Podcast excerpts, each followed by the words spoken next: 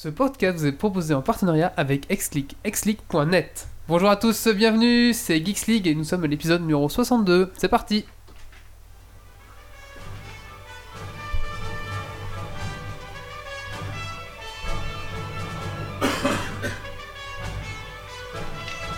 Venu d'un étrange et lointain univers, l'incroyable ligue des geeks extraordinaires vous parle d'actu tech et de software.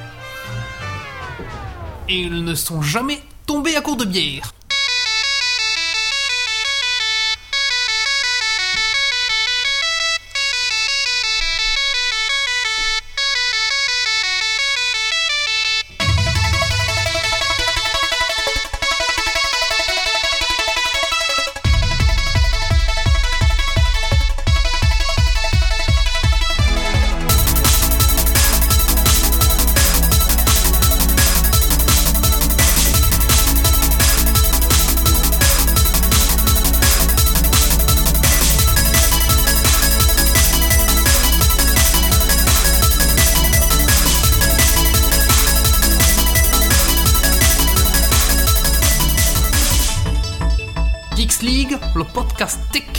Les frites et la bière. Bienvenue sur Geeks League, un podcast bimensuel sur la technologie, le cinéma, les jeux de rôle et plein d'autres choses. Enfin, en bref, une émission de geek dans une ambiance décontractée. Bienvenue à tous, euh, bienvenue à tous. Ce soir au sommaire, Stargate SG1, la licence maudite. Battlestar Galactic, le jeu de plateau, Troll et Légende, quelques petites anecdotes, StarCraft 2, vous saurez tous sur l'extension Earth of the Swarm. Ensuite, euh, nous partons en excursion dans les studios de Harry Potter à Londres, suivi du Dragon Quiz Point et bien sûr le traditionnel coup de cœur, coup de gueule. Temps pour moi d'accueillir les gens qui sont euh, autour de cette table. Donc les chroniqueurs, euh, nous avons euh, David. Bonsoir David. Hello. Alors David, qu'est-ce que t'as fait geek ce- ces 15 derniers jours? Euh, alors, bah, j'ai testé un jeu dont je vais parler tout à l'heure, un jeu de société qui s'appelle le Mémoire 44. Ok, nous avons euh, Titi. Bonsoir Titi. Bonsoir tout le monde. Alors qu'est-ce que t'as fait geek ces 15 derniers jours? Euh, j'ai presque fini Nino Kuni sur PS3 et euh, ça, ça me convient bien. Et j'ai acheté un jeu que j'ai pas encore pu tester, mais je vous en parlerai plus tard. Voilà. D'accord. Laurent. Bonsoir Laurent. Salut Qu'est-ce que t'as fait geek ces 15 derniers jours? Eh bien j'étais à Londres, une ville où, euh, qui sent bon euh, la mode complètement déli- délirante et euh, le cyberpunk. D'accord. Nous avons Grumpy. Bonsoir Grumpy. Hello. Alors Grumpy, même question? Euh, ben moi, qu'est-ce que j'ai fait de geek Euh, J'ai fait euh, une, ar- enfin, j'ai commencé une armure en cuir. Euh, je me suis fait une petite arme euh, de, en latex euh, pour des gobelins et euh, du jeu de rôle, de la lecture et plein d'autres choses. Et nous avons Méo. Bonsoir Méo. Méo, si tu es là. Bonsoir, bonsoir. Alors, qu'est-ce que ça fait de geek ces 15 derniers jours, Méo? Alors, euh, bah, pas grand chose, principalement du StarCraft 2 en 3v3 et en 4v4, euh, où je suis monté diamant et platine. Voilà. Heureusement que tu dis pas grand chose. Ouais, ouais, ouais, j'ai- C'est toujours comme ça. Il était en train de jouer. ouais. En fait, Non, non, pas du tout. en fait, un vrai geek ça devrait répéter les, tout le temps la même chose, tu vois. Il est, il est à fond dedans. Et bien sûr, nous saluons la chatroom qui est nombreuse ce soir. Quand on dit nombreux, nombreuse, qu'est-ce qui est nombreuse C'est la chatroom en fait. La chatroom. oui. La chatroom a- est nombreuse. Les ce gens soir. sont nombreux. Les gens sont Ils nombreux, sont sur la nombreux chatroom. dessus. Tout à fait. Vous êtes moult et moult gens. Alors, euh, bienvenue à vous, bienvenue, bienvenue à tous. N'hésitez pas à envoyer sur euh, les réseaux sociaux que euh, on est en direct, c'est maintenant et c'est parti pour euh, une heure et demie, voire même deux heures de plaisir. Ben, on va tout de suite lancer le sujet, hein À moins que quelqu'un ait quelque chose à rajouter, non? Non, très bien. Ouais, très moi j'aimerais bien dire que je passe un appel à tous ceux euh, qui font de l'illustration fantastique. Euh, ben, J'en ai besoin euh, pour illustrer un manuel de jeu de rôle amateur, donc vous avez qu'à envoyer un mail sur Geekly, passer sur Facebook, Twitter ou tout ce que vous voulez. D'accord, D'accord. merci. Je te passerai l'adresse de ma cousine, en plus elle est célibataire. Ah. Tu peux peut-être pécho en même temps. euh. Vas-y, Vas-y, chope. c'est gratuit. Allez, on va tout de suite lancer le premier sujet, donc c'est Stargate SG1, la licence maudite Point d'interrogation.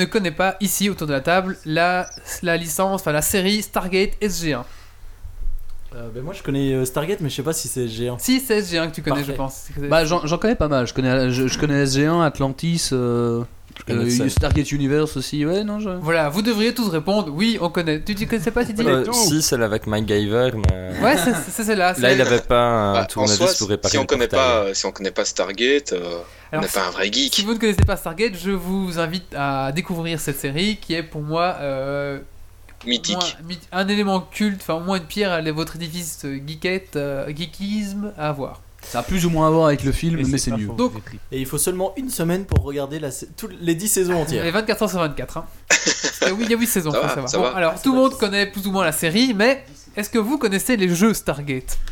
Non. Non, Alors par là. contre, là, on connaît pas, Eh bizarrement. oui, parce que malheureusement, il y a une espèce de, de malédiction qui règne sur les jeux euh, Stargate, euh, SG1, qui fait que tous ces jeux qui, qui, qui vont sortir sous cette licence sont soit très nuls, ou soit sont annulés. J'en connais un en fait. Ah oui, oui, Un mode d'Half-Life, euh, mais je sais plus comment il s'appelle. bah on va en parler, ça s'appelle Stargate Half-Life, tout simplement. Ok. Il y avait un mode. ouais, bah, On va C'est parler, simple, au moins, et il y en avait quelqu'un, quelques-uns qui étaient réussis, notamment celui-là, enfin réussi, c'est un grand mot. Mais alors on va un petit peu tracer ensemble les, les, les, les principaux éléments, enfin les principaux jeux euh, qui ont essayé de percer sous cette licence. Nous sommes en 1995, à ce moment-là règne euh, la Super NES et la Mega Drive, et un jeu de plateforme nommé Stargate sort sur euh, Game Boy, Mega Drive et Super Nintendo. Alors ça a été développé par Taurus Game et édité par Acclaim, je sais pas si vous voyez, c'est ceux qui font euh, Constructor, enfin ils ont fait quelques Mortal jeux. Kombat. Mortal Kombat, voilà. ils- Voilà, ils c'est ont- de là que ça vient. Bon, alors ils ont sorti un jeu de plateforme pas dégueulasse, mais bon, c'est pas non plus révolutionnaire. Les mouvements sont assez lents, le graphisme est bien, mais un peu trop. une couleur un peu dégueulasse, je trouve. Donc c'était pas vraiment la grande réussite. C'est un bon jeu, mais euh, enfin, voilà, c'est pas c'est pas le jeu de l'année quoi. On va hop, switcher la caméra. Ensuite, euh, après 1995, euh, plus rien avant euh, 2005. Ah oui, en 2005 sort le premier euh, FPS euh, qui s'appelle Stargate SG1 The Alliance. Alors il faut savoir que c'est euh, développé par MGM. Qui, donc ça, c'est vraiment la société qui, va avoir les, droits euh, sur, sur Stargate parce qu'ils vont essayer de développer un autre chose en même temps. Donc en gros c'est développé par Joe Wood et Namco. Donc Namco c'est ceux qui ont fait... Enfin, ceux, ceux qui Street Metal. Gear, non euh, oui, Metal Gear notamment, etc. Donc il y a quand même, il y a quand même des gens sympas derrière tout ça. je veux dire, euh, c'est, c'est- je Oui, c'est pas pourquoi- des noms méconnus. Voilà. enfin, ça- Et ça devait, part- ça devait sortir sur Windows, Xbox et PS2. Mais malheureusement, fin 2005, ça a été annulé à cause euh, d'une suite d'une guerre juridique. Voilà, entre éditeurs et développeurs. Du coup, ben, euh, patatraf. Le, Ouais. le projet a dû être euh, annulé. Il faut savoir que ce jeu à tir subjectif, donc ce FPS, était, euh, devait être développé avec le moteur d'Unreal Tournament 2004. D'accord. Bah, sur le papier, il avait l'air bien, c'est dommage. Sur le papier, il avait l'air pas mal, mais malheureusement, euh, voilà, il... catastrophe. Alors, un deuxième effet, un FPS qui est sorti sur ce même thème, ça s'appelait Stargate The New Enemy. Alors ça, ça, je- ça l'autre, vous pouvez peut-être espérer le- le- l'avoir entrou- l'avoir vu, mais celui-là, pas, pas de chance, euh, parce que ça a été développé, enfin, ça a été développé par un studio euh, indépendant. Et bon, bah, c'est pas terrible. hein. Je vais vous lire le petit speech, enfin le pitch qu'eux ils mettent sur leur site. C'est- pas très français. Ça va être croustillant. C'est- Quoi de plus banal qu'un titre comme Stargate The New Enemy, penserez-vous? Cependant, ce que vous ne savez pas, c'est que celui-ci renferme de nombreux secrets que vous devez découvrir à travers 22 missions dans le jeu vidéo Stargate The New Enemy. Développé par une équipe de création de jeux vidéo amateurs qui a émergé il y a cela deux années. Match Création.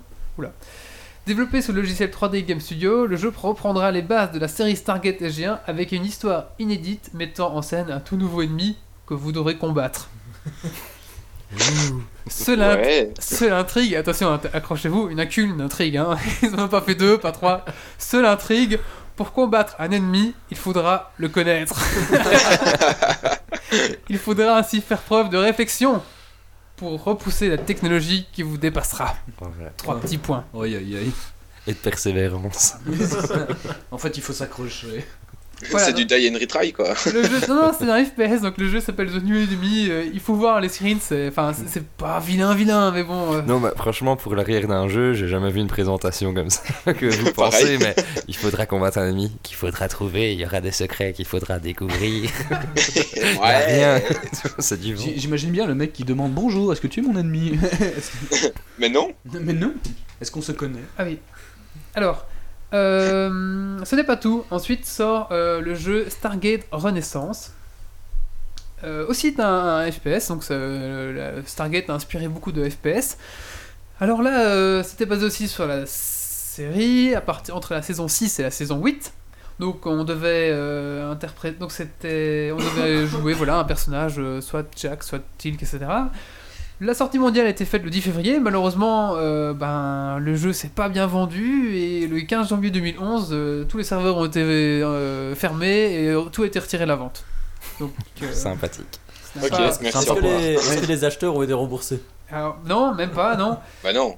Et ça a été développé par le Cheyenne Mountain Entertainment. Donc ça, c'était vraiment. euh, Très très connu. Non, ouais, bon, pas très connu. ouais. Mais, bon. Un, un gros gros éditeur euh, connu euh, de tout le monde. Mais, euh, bon, voilà, ça n'a pas malheureusement. Mais par contre, les graphismes n'étaient pas dégueux. Vraiment pas dégueux. euh, D'ailleurs, je, je vais vous mettre après le lien de. Et je ça date de quand ça? De 2010. Comme quoi les graphismes ne font pas le jeu du coup. Les graphismes ne font pas le jeu. Alors, je vous mets même le lien euh, sur la chatroom si vous voulez. euh, Et parfois on serait étonné parce qu'il y a de très bons jeux, mais à défaut de publicité, euh, et pareil pour le cinéma, à défaut de publicité, ça prend pas et voilà, ça, ça meurt quoi. Alors, ça on, peut être bon. on reste dans les, dans les, F- Ouais. dans les FPS. Euh, Il y a eu Stargate Alpha 1, le mode. Donc que là, pour y, rejou- pour y avoir joué, bon, les graphismes n'étaient pas extraordinaires. Hein. Bah, c'était des graphismes Half-Life quoi. Oui, mais un petit peu en dessous, je trouve. Graphisme Alpha, mais un petit peu en dessous, moi, les, un peu moins bien travaillé. Mais le gameplay était sympa parce qu'on pouvait poser des tours et puis on jouait les Jaffa, etc. Quoi. Ah. Alors il faut savoir qu'il y a eu le mode, ce même mode qui a été développé pour Alpha 2. Euh, graphisme Ah, un peu ça, j'ai plus beau, bon, il y a pas, mais bon, principe le même, hein, vraiment la même chose, sauf que là on pouvait composer nous-mêmes les, vous savez sur les portes des étoiles on pouvait composer nous-mêmes pour accéder à certaines parties de map Mais en fait. Ce que je, ce que je, enfin, ce dont je me rappelle qui était assez frustrant, c'est qu'il fallait ouvrir les portes manuellement. Je sais pas si tu te rappelles de ça. Non, je me souviens plus de ça. Et donc ça veut dire que t'avais des ennemis au cul, tu courais et tu devais aller ouvrir la porte avant de, de pouvoir t'échapper de la pièce quoi. C'était, euh, c'était Avec une manipulation délicate Dans, ou- bah, dans Half-Life, les portes s'ouvrent euh, automatiquement Oui. quand tu passes, tu vois. Et là, c'était le seul jeu où il fallait aller sur le bouton, appuyer sur le bouton, Ah attendre oui, que la donc, porte se euh, lève Ah et oui, passer la c'est porte. vrai. Regardez la serrure. euh, non, oui, les portes se soulevaient doucement. C'était frustrant. quoi. tu, tu pouvais jamais te barrer en vitesse, tu vois. Alors, ce n'est pas tout, euh, ils n'ont- pas inspiré que de FPS, il a aussi inspiré un MMO FPS qui devait être vraiment un truc énorme. euh, ça devait sortir en 2010 également, en 2008 pardon, et ça s'appelait Stargate Worlds. Alors, euh, il faut savoir donc pareil, c'était sur la même, euh, la même, sur la série toujours, basé sur la série. Et malheureusement, ce MMORPG et MMO FPS, ben, il a été lancé en bêta fermée. Et puis au moment de le lancer en bêta ouverte, ben ils ont annulé tout. D'accord. Est-ce- est-ce- euh, euh, manque de budget Est-ce ou- que En je fait- peux troller Oui, tu peux troller. Eh ben en fait c'est euh, c'est Défiance Hein qui est un, un MMO euh, TPS qui, qui est sorti il y a pas si longtemps. Ah, et c'est basé là-dessus? Non, c'est juste euh, que c'est euh, un MMO en TPS et que euh, ça reprend à peu près le même principe euh, que Stargate. C'est juste pour ça. Ah ok, d'accord, d'accord. Et en fait, c'est parce que la- fameuse société Shannon Mountain Entertainment a déposé le bilan. C'est eux qui avaient les sous, donc pas de bol. euh, voilà. Parce que je, regarde des screens là, ça a l'air pas mal quand même. Mais c'était pas dégueu non plus. Mais pareil, ça aurait pu marcher. Mais comme ils ont plus de sous, ben voilà. Ouais, En que- fait, ça se situait pour les fans, ça se situait après la destruction des réplicateurs, juste avant l'arrivée euh, des Oris. Les Oris, c'est dans euh, Stargate Atlantis. enfin. Et ils ont pas fait les réplicateurs parce que c'était trop chiant à faire. hein. Non, non, je sais pas, ouais, je sais peut-être que c'était chiant à faire. Alors, euh, donc ça, c'est à peu près tout pour les jeux vidéo, vraiment, mais il faut savoir que sur le net, il y a plein de jeux euh, sur navigateur, vous savez, des jeux où on gère des équipes, des RPG, des... plein de petits jeux de navigateur qui sont, qui sont euh, qui ont été imaginés sur le thème, de ce inspirés de, de cet univers-là. Alors je vous l'ai dit en vrac, hein, il y a eu stargate-aventure.com, n'y allez pas, c'est pas terrible, worldofstargate.fr, sgl.devom.com, n'y allez pas non plus. Par contre le dernier, le dernier, il vaut le coup d'œil, il est quand même plus sympa graphiquement déjà, ça s'appelle stargate-reborn.com, et celui-là vous pouvez tenter, c'est sympa. Alors il faut savoir que là on pensait que la, la- la- la licence était définitivement morte hein, parce que Bah Stargate Universe s'est- s'est planté, tous les jeux qu'ils ont sortis est planté, mais il y a que des gens casse-cou, suicidaires ou Ou qui veulent exploiter le filon une fois correctement, je pense qu'il y a de l'attente quand même. eh ben Il y a du challenge, les mecs. euh, allez, mecs, ils veulent, dit- ils veulent être l'équipe qui a réussi à faire un jeu avec SG1, tu vois. ouais, Il y a quand même beaucoup de casseroles à récupérer. tu peux essayer de vendre de l'eau en Alaska ou alors essayer de faire un jeu. Oui, c'est vrai qu'après tous les échecs, tu te vois Stargate, tu fais non, euh, faut vendre Stargots quoi. Il y a un jeu qui est sorti récemment euh, sur Android pour euh, 98 centimes s'appelle Tilk's Revenge. Alors, euh, pour l'avoir essayé, bah, c'est pas très très. Le graphisme, c'est pas très très beau, le gameplay, il est pas très, très, très intéressant. Donc, pour celui-là, j'ai envie de dire, On passer, passe le tour, euh, ça, ça vaut pas le coup. Hein. Puis ce qui est bizarre, c'est qu'on joue avec Carter. Jeu avec Tilk. Mais par contre, cette même société, euh, il y, a, y, a, y a quoi Il y a deux semaines, ont ressorti. Putain, ils sont un peu sadomaso, je pense. Ont ressorti le- un jeu sur cette licence qui s'appelle Stargate SG1 Unleashed. Unleashed. Unleashed. Unleashed. Et donc là, euh, c'est un jeu d'aventure dans lequel on retrouve Tilk, Jack, O'Neill, Samantha, enfin toute la bande, et euh, on doit traverser l'univers. Donc là, on, peut, on doit vraiment retenir les, les codes pour aller sur l'univers, etc.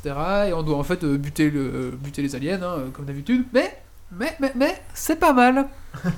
Ah. Et- ah, alors celui-là, je vous encourage, mais le problème, c'est qu'il ne marche que sur iPhone et sur iPad. Donc si vous avez un Android, Eh ben, merci, Bande- au revoir. Bande d'élitistes. Tu peux rappeler le titre? C'est Stargate SG1 Unleashed. Unleashed. Toujours en sorte de FPS euh, Non, ah non, c'est un plus un jeu, un jeu d'aventure FPS, un peu entre les deux, ouais. D'accord. Donc celui-là, je vous le conseille. J'ai pas pu le tester parce que j'ai pas d'iPhone ou pas Mhm. d'iPad malheureusement. En Mais gros, c'est pour les riches, quoi. c'est pour les riches, tout à fait. Et par contre, il n'y a, pas de- y a pas de version PC non plus. Enfin, ça, c'est dommage. J'aurais bien Oui, c'est une exclusivité en fait. euh, Ouais, oui, c'est dommage. Parce que... Alors là, je vous mets, si vous voulez, la, la- la bande-annonce. euh, Bon, après, ça, c'est- ça, ça tourne sur iPad, donc c'est pas non plus du graphisme. euh, c'est pas Battlefield 4. hein. Mais bon, je vous le conseille à tous. C'est vraiment euh, assez. Enfin, voilà, si vous avez un iPad et vous avez de l'argent, allez-y, euh, c'est intéressant comme jeu. De toute façon, s'ils ont pas, ils ont de l'argent. Non, bah, ils ont peut-être plus, ils ont peut-être plus d'argent. Ou alors, ils ont, ven- ou alors ils ont vendu jusqu'à leur caleçon. Ouh, et 40 4,49€ le jeu quand même. Là. Je crois que tu parlais de ton caleçon. Bon voilà, c'est tout pour, la, la- pour les, les- les licences maudites euh, de. Stargate. Merci Valérie. On va maintenant passer au coup de cœur, coup de gueule de Nadal. C'est parti. Coup de gueule. Coup de cœur.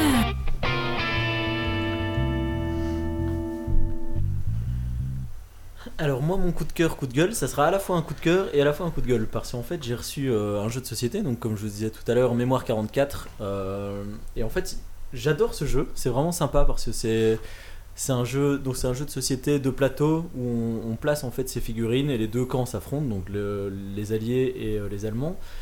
C'est vraiment très sympa à jouer et c'est basé en fait sur un contexte historique, donc ça appuie le jeu, c'est vraiment sympa. Mais le gros point euh, négatif, je dirais, c'est que euh, je trouve que l'équilibrage est pas terrible. Donc en gros, quand vous jouez allemand, vous êtes quasiment sûr de perdre la, ba- la bataille. Quoi. Donc voilà, c'est à la fois un coup de cœur et à la fois un coup de gueule. Donc je, je sais pas si euh, je le montre à la caméra ou. Oui, vas-y, vas-y, vas-y. Donc je montre pour ceux qui sont là. Vas-y, montre à la caméra, caméra à la caméra volante. On va peut-être faire la mise au point. Il y a un peu de chips dessus. Ouais. Faut nettoyer, oh là là. Je vais l'ouvrir pour vous montrer. Je sais pas.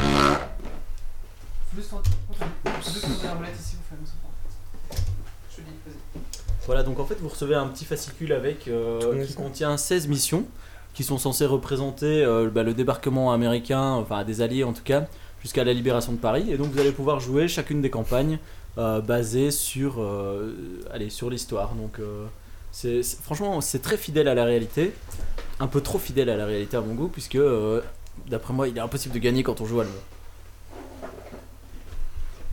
Alors pour vous montrer, voilà, on a un plateau euh, constitué d'hexagones sur lesquels en fait on vient euh, placer les éléments du décor, donc euh, des arbres, des villes, des, des falaises, des Toute la de topographie sable, du terrain, le relief, etc. et en fait, chaque élément sur le terrain va influencer la bataille. Donc, par exemple, un village, on peut pas tirer à travers puisque ce sont des grands bâtiments, etc. Ça bloque la ligne de mire.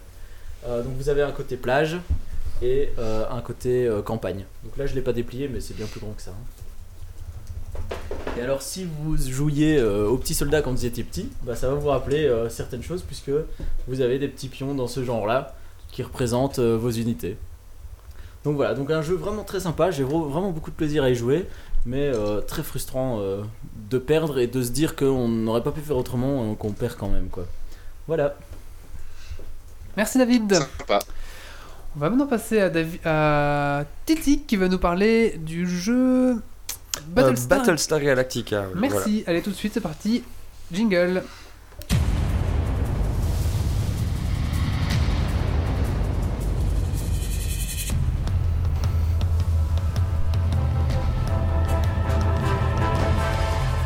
Bon, alors mettons que j'ouvre avec un sirop de 8. Si c'est vous qui avez siroté au tour d'avant, ça tourne dans votre sens. Soit vous laissez filer, et vous dites file sirop, soit vous sentez de relancer et vous annoncez un sirop de 14.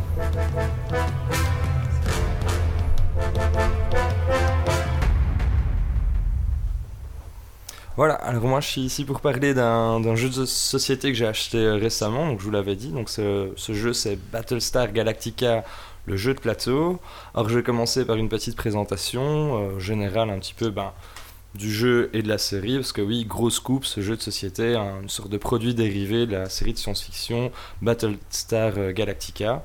Alors je vais donc débuter ce sujet par une brève présentation de la série afin de permettre à ceux qui comme moi ne connaissaient pas la série euh, de s'imprégner un peu du background euh, de l'univers un peu qu'il y a autour de Battlestar.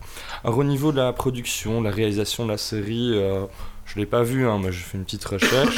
Donc c'est une série qui se décline en 73 épisodes qui sont répartis sur 4 saisons.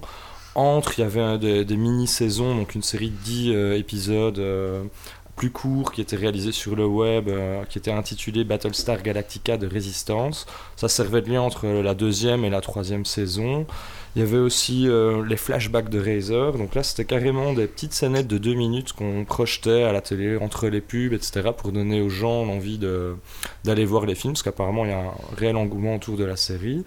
Et euh, quelque chose aussi que là, je ne savais pas du tout. Donc, c'est une série en fait qui s'inspire euh, très largement d'une série qui avait été créée en 1978, qui s'appelait Galactica, qui avait fait pas mal de fans. Donc, ça a été remis au goût du jour, surtout avec les effets spéciaux. Ça permettait de donner plus de réalisme euh, aux scènes. On a tous vu les téléportations de Monsieur Spock dans Enterprise et c'est pas forcément joli joli.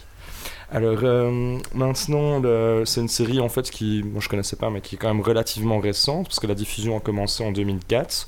Ça s'est terminé en 2009 sur euh, la chaîne Sci-Fi.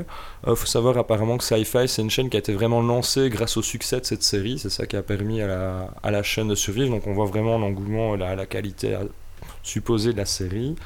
Et euh, notamment, c'est aussi une série qui a reçu de très très très nombreuses récompenses et qui a été nominée plein de fois, que ce soit pour les costumes, euh, les acteurs, etc. etc.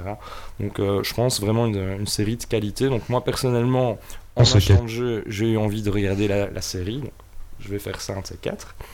Alors euh, après ça, après si vous êtes vraiment fan de la série Battlestar Galactica, il faut savoir qu'il y a une suite qui est plutôt une préquelle en fait, un peu comme Bilbo le Hobbit, on revient un petit peu en arrière, où on se retrouve 40 ans avant la guerre des Cylons. Alors là, beaucoup vont se dire, mais c'est quoi la guerre des Cylons? Donc là, j'en arrive vraiment à la partie euh, background euh, de Battlestar Galactica. Donc là, je vous fais le, le petit synopsis.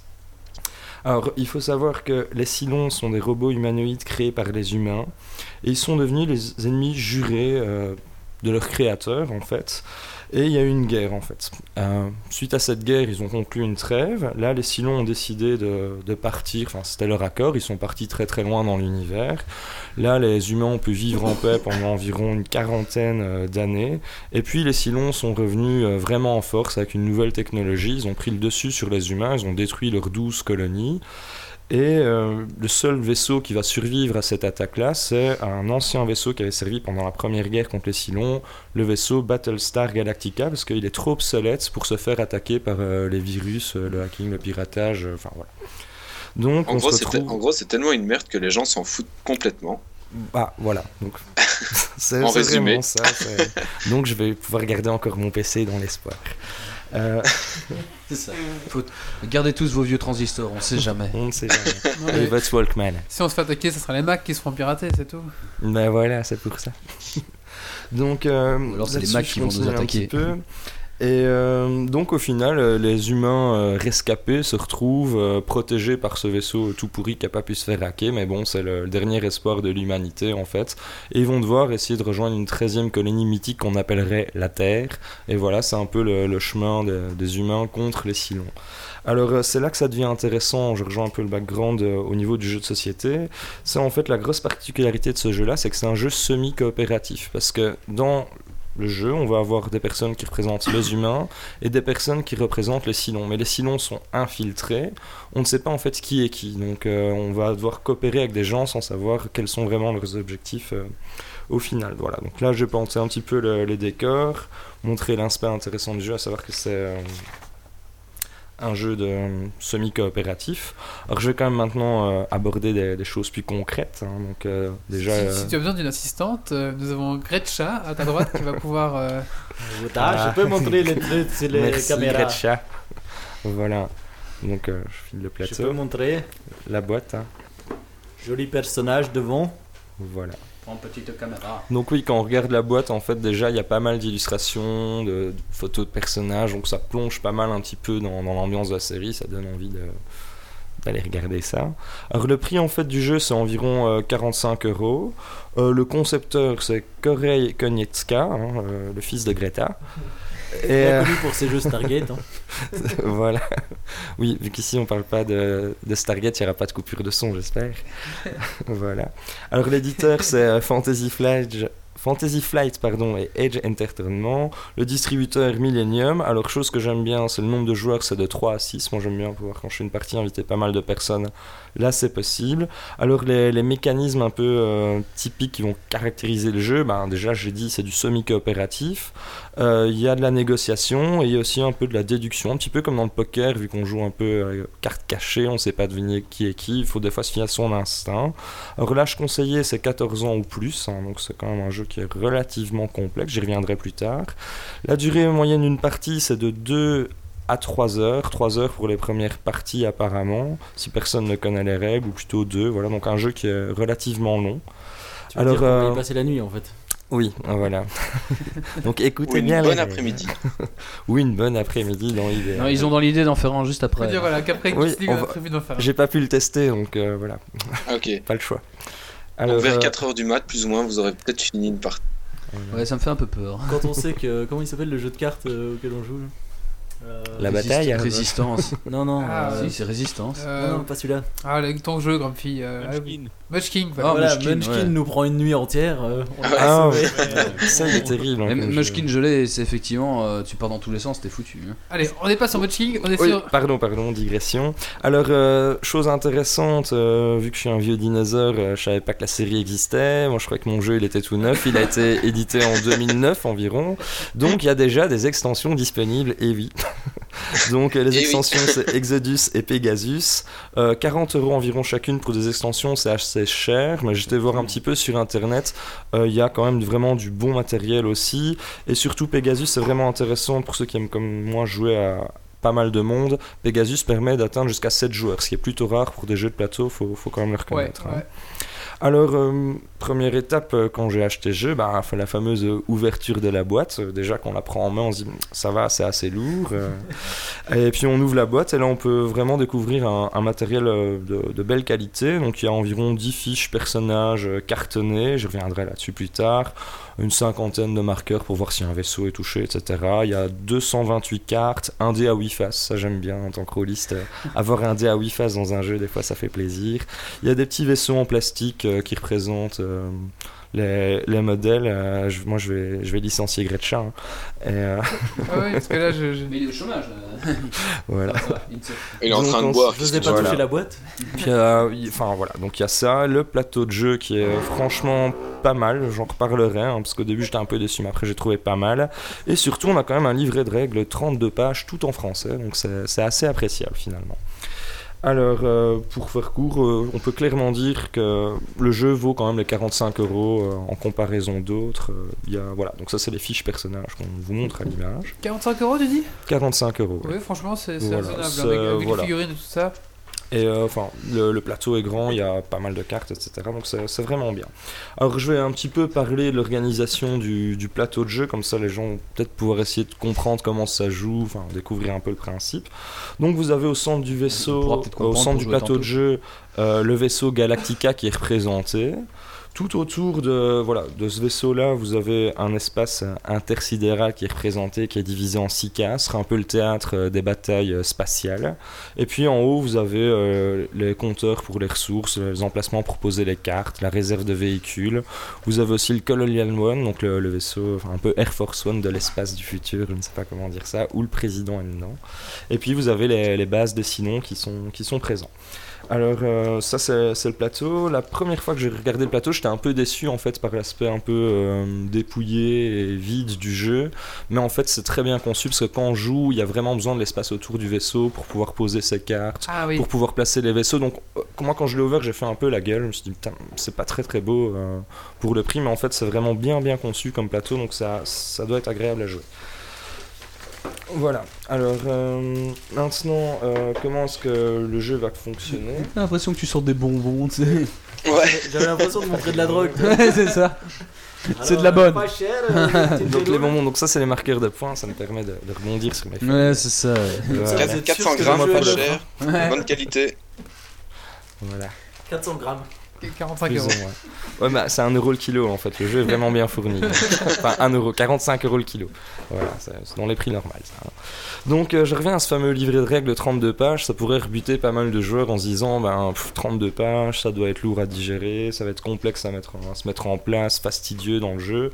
En fait pas du tout, si le livret de jeu fait, euh, de règles pardon, fait 32 pages, c'est parce qu'il regorge d'e- d'exemples et d'illustrations, ils n'hésitent pas à mettre vraiment pour... euh, une règle, euh, l'ensemble des cartes qui sont posées, etc. Donc le- les règles sont très clairement expliquées et bien traduites, donc euh, c'est- vraiment bien de, de ce point de vue-là. Alors maintenant, j'en arrive au mécanisme du jeu, parce que c'est ce qui intéresse tout le monde, hein, voilà. Donc ce que j'avais dit, ce qui est vraiment intéressant ici, c'est que c'est un jeu semi-coopératif, on ne sait pas qui est humain, qui est Silon, et donc il va avoir un gros esprit de, de suspicion, de paranoïa qui s'installe au cours de la partie. Apparemment, ça fait fan, ça fait plaisir aux fans de la série, ils s'y retrouvent un petit peu dans l'ambiance. euh, voilà. Alors les mécanismes de jeu, comment est-ce que ça va se passer? Donc au début du jeu, chaque joueur va devoir choisir une fiche personnage. Cette fiche-là, en fait, elle est importante parce qu'en fonction du personnage que vous allez choisir, donc un personnage bien sûr tiré de la, série euh, de science-fiction, vous allez recevoir trois cartes compétences, je sais pas moi, politique, deux cartes compétences pilotage, chacun un petit peu ses talents et ses, inconvénients. Et puis ensuite, et c'est là que ça devient marrant, chaque joueur va recevoir une carte de lo- loyauté. C'est là, on va voir, en fait, là qu'on va voir en fait si vous êtes soit un humain ou alors un silon. C'est une phase importante. Et au milieu de la partie, vous allez recevoir votre deuxième carte silon. Donc concrètement en termes de jeu, ça veut dire quoi? Peut-être qu'au début de la partie, tout le monde va devoir coopérer parce que tout le monde est humain, mais à la moitié de la partie, on va découvrir qui est le traître, enfin même pas encore le découvrir, mais le traître sera seulement là. Donc ça aide vraiment bien la suspicion, vu que personne va faire d'action un peu frauduleuse ou louche, on peut se monter la tête euh, pour rien. Donc ça, c'est Ça veut dire que le traître va se découvrir traître à ce moment-là. Oui, donc euh, aussi, ça c'est marrant, tu peux jouer euh, la moitié du jeu euh, en aidant les humains parce que tu es humain, et puis tu vas découvrir finalement que tu es un traître, et là tu as un temps, temps de jeu plus restreint pour faire changer les choses. Donc euh, peut-être que chacun aussi va essayer de garder ses cartes les plus puissantes. Donc ça, moi j'aime vraiment bien le principe là, c'est très original. Alors euh, là-dedans, il y a aussi une carte un peu plus particulière, c'est le sympathisant. À mon avis, elle est là pour équilibrer les forces euh, entre les humains et les silons. Donc j'ai dit qu'on recevait une deuxième carte de loyauté à mi-parcours. Et euh, justement, il y a une carte qui s'appelle Vous êtes le sympathisant. Et là, quand on donne la deuxième carte loyauté, on fait le compteur sur le, sur le, le plateau de jeu. On voit un peu les ressources qui restent à disposition des humains. C'est un peu ça qui permet de gagner ou de perdre. Si les humains sont mal embarqués, le sympathisant devient silon. Si les silons sont dominants, le sympathisant va aider les humains en fait. Voilà. Donc, euh, à mi-parcours, les humains ou le silon vont recevoir un coup de main. Voilà. Et C'est le- qui c'est le détermine. euh, C'est c'est les, points de victoire sur le plateau. Ah oui, Donc si les humains, par exemple, il reste 10 de carburant, euh, 10 en population, avec euh, logiquement il devrait être à 5 pour être mal barre, bah, à ce moment-là, l'autre devient un silon pour euh, péter les quand- humains. Donc c'est quand même lui qui prend la décision de. Il prend pas la décision, on, on regarde sur le plateau de jeu, Ouais. on Ouais, il, compte. il reçoit la carte et suivant Voilà. ce qu'il y a C'est sur une le mécanique. plateau, On fait le bilan, là, dans c'est- voilà. dans un camp dans un autre. Ouais, c'est ça. Dans un autre. Donc ça permet un petit peu d'équilibrer les forces à mi-parcours euh, justement. Donc notamment, le, à mon avis, si le, le silon n'est pas révélé, que les quatre humains ont bien joué la moitié du jeu, ben, le sympathisant directement, ça veut dire qu'à la mi-parcours, il y a tout de suite deux silons. Voilà, quoi. faut savoir que le, le sympathisant, lui, doit tout de suite dire qui il est en fait. Ah, il doit il doit s'annoncer direct. Mais Oui, donc, voilà. Ok, si, d'accord. euh, si les, les, les silons sont mal barres, il s'annonce, on sait direct qu'il va essayer de Voilà, donc à un euh, moment dans, dans la partie, quand les humains sont en mi-parcours vers la Terre, on stoppe le jeu, on redonne une carte loyauté à chacun, on regarde, et à ce moment-là, ben, euh, il y en a un forcément qui a la carte sympathisant, il doit s'annoncer, dire j'ai la carte sympathisant, on regarde sur le plateau où les humains en sont au niveau de la gestion des ressources, si c'est bon pour les humains, il devient Silon, si c'est bon pour les, les Silons, il vient avec les humains. Voilà, quoi. Donc ça, moi j'ai trouvé ça assez original pour euh, équilibrer le jeu, je trouve que c'est encore une bonne trouvaille. Et euh, ce qui est très marrant, donc justement, je parlais des, des compteurs de, de provisions, etc. Donc c'est que vu qu'il y a deux camps, il y a forcément deux objectifs différents. Donc les humains doivent protéger le ba- Battlestar Galactica. Il ne doit pas être détruit par les vaisseaux. Et ils doivent aussi gérer quatre sortes de ressources euh, différentes, en fait. Ça, ça nous fait penser à David, euh, avec David euh, au, jeu de, au jeu de son navigateur Mush, Ouais. de Motion Twin, un peu dans le même principe où il y a un traître et c'est coopératif, mais il y a un félon quoi. Ah oui, voilà. c'est- Coopératif à félon. Il y a deux félons. Ouais, départ. Enfin, à félon. Bah oui, donc, euh, c'est un groupe pluriel ou voilà. pas mais, euh, Il y a le loup dans la bergerie. Voilà, c'est ça. Voilà. Ouais, J'aime bien cette idée-là, hein, vraiment. Euh, voilà, donc euh, maintenant je reprends un petit peu où j'en étais. Oui, donc euh, comment est-ce que vous allez me dire, euh, comment est-ce qu'on fait pour garder son identité secrète en fait? C'est ça un petit peu, euh, quand on connaît pas le jeu, on se demande comment est-ce que ça se passe.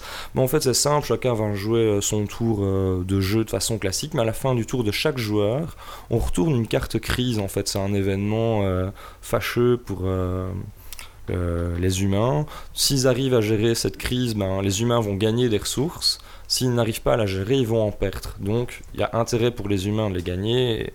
Inversement, pour les Silons, ils doivent faire perdre euh, ce test de compétence aux humains. Et ce qui est très très marrant, en fait, c'est que ce- cette période-là se déroule avec les cartes que les joueurs ont en main. On les pose face cachée devant soi.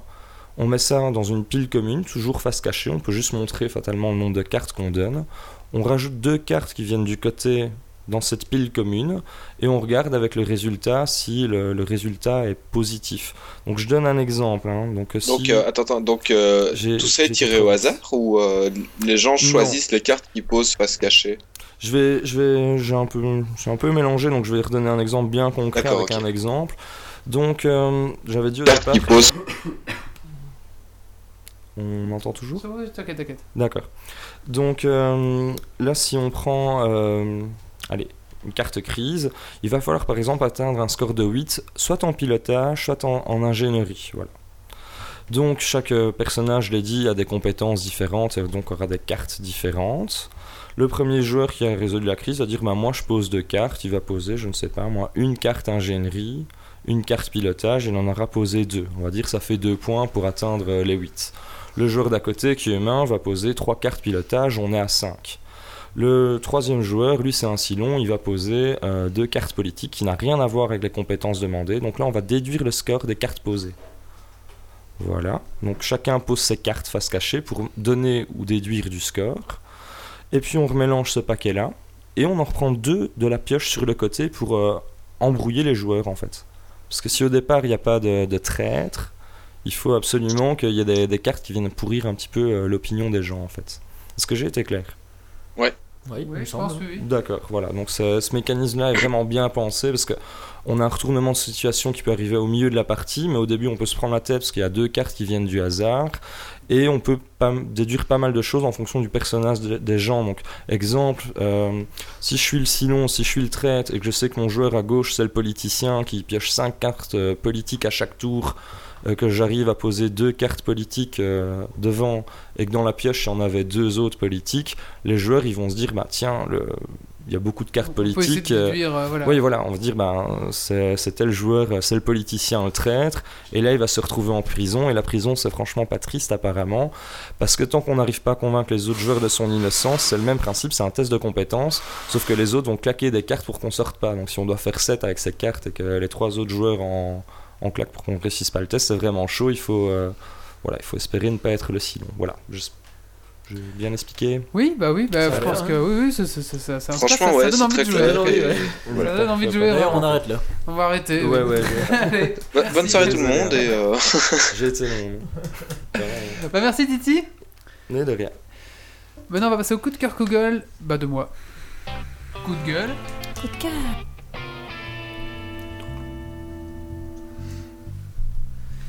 Alors, mon coup de cœur, ici, c'est la série Real Human. Real Human. Real, Real Humain. qui est en fait une série produite par Arte. Et c'est une série euh, science-fiction. euh, une série à science-fiction suédoise que je vous conseille tous de regarder. C'est le jeudi à 20h50 euh, sur Arte. J'ai fait un petit billet sur Geeks League euh, cette semaine, euh, bah hier, même si vous voulez voir un petit peu de quoi ça parle. Donc je vais pas m'étaler plus que ça. Si vous êtes intéressé par la science-fiction et si vous aimez la bonne science-fiction, là je vous le conseille. Ça a l'air sympa. J'ai vu les deux premiers épisodes hier. C'est vraiment très bien. Ça s'appelle Real Humain, Real Humans. Et allez voir sur Geeks League, il y a un billet qui se parle de ça. On va maintenant passer à la suite et on va. C'est deux trois petites anecdotes sur Troll et Légende. Donc c'est Grumpy qui nous a été, qui est parti là-bas en excursion. Alors c'est parti, jingle.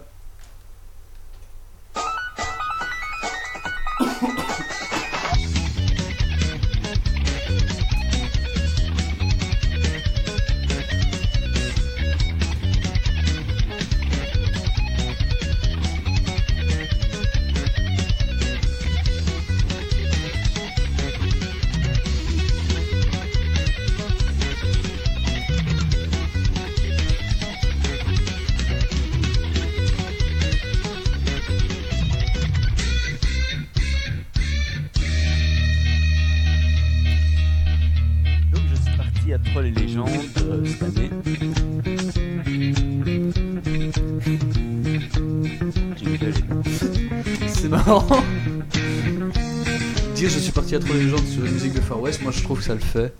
Dans- Allez, euh, Donc, je disais que je suis parti et Légendes. sur ton cheval. J'ai fait le vendredi et le samedi. Euh, le vendredi, donc c'était euh, les concerts. Malheureusement, comme je suis arrivé en retard, j'ai pu voir que Nalband et pas les deux autres. Euh, et euh, ben, je dois dire que euh, j'étais déçu de pas voir les autres, mais j'étais content de voir Nalband puisque c'est la première fois que je les voyais en scène. Euh, Il y a juste que le son était un petit peu pourri et un des chanteurs qu'on n'entendait pas. Euh, par contre, euh, bah, c'était franchement marrant. Et bah, il y a juste un truc qui m'a un petit peu fatigué, que je trouvais marrant, mais en même temps, je me dis c'est dégueu de faire ça. C'est qu'ils ont un peu pourri les, les concerts des autres en disant bah, dès qu'il y a une petite pause ou quoi, euh, faites euh, poulet, poulet, piou, piou, piou, comme dans la chanson. Et bon, faut dire qu'il y a tout le monde qui est déchaîné avec ça, euh, donc euh, ça aide pas. Mais ça Et devait être ouais, je me suis quand acheté un super t-shirt euh, baston. Donc ça, j'étais assez content. Et puis ben, le lendemain, euh, ben, j'ai pas été au concert parce que je savais que j'avais pas le temps, donc euh, j'ai juste fait le, le festival. Euh, Il y avait énormément de monde. J'avais été il y a deux ans, euh, il y avait déjà du monde, mais euh, pas à ce point-là. Et là, euh, ben, dans toute la partie euh, qui était pas là, enfin, il y a vraiment une distinction entre la partie jeu, jeu de rôle et euh, le reste où il y a tout l'artisanat, euh, les auteurs de BD, de romans, etc. Et la partie euh, qui n'était pas jeu, ben, c'était vraiment le bordel pour circuler. C'est vraiment dommage qu'il y ait eu tant de monde. Mais comme beaucoup l'ont dit dans, les retours du festival, c'est à mon avis parce qu'il faisait froid. Et du coup, ben, d'habitude, les gens traînent dehors. Et là, ben, vu qu'il y avait du monde, enfin, il faisait caillant comme je sais pas quoi, euh, les gens restaient fort à l'intérieur. Euh, mais sinon, en dehors de ça, euh, il y avait, pour ceux qui sont amateurs de, bière, euh, vu que c'est sponsorisé par la cuvée des trolls, ben, il y avait de la troll à boire, ce qui est assez sympa. Et puis j'ai découvert plusieurs jeux de société, puisqu'il y a une partie prototype. Euh, j'ai notamment pu jouer à un jeu euh, sur les quatre éléments. dont j'ai oublié le nom, mais euh, dont j'ai un exemplaire dédicacé qui va arriver incessamment sous peu via un ami. Ça, c'est Donc je suis assez hein. content.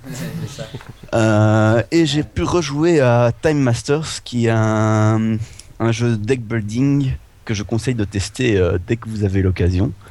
Euh, qui n'est pas encore sorti, mais qui va apparemment euh, se financer via une campagne euh, sur euh, Ulule ou autre station. Il y a. Et- Pardon. Ouais. Il y a une ressemblance avec Dominion quand tu parles de deck building.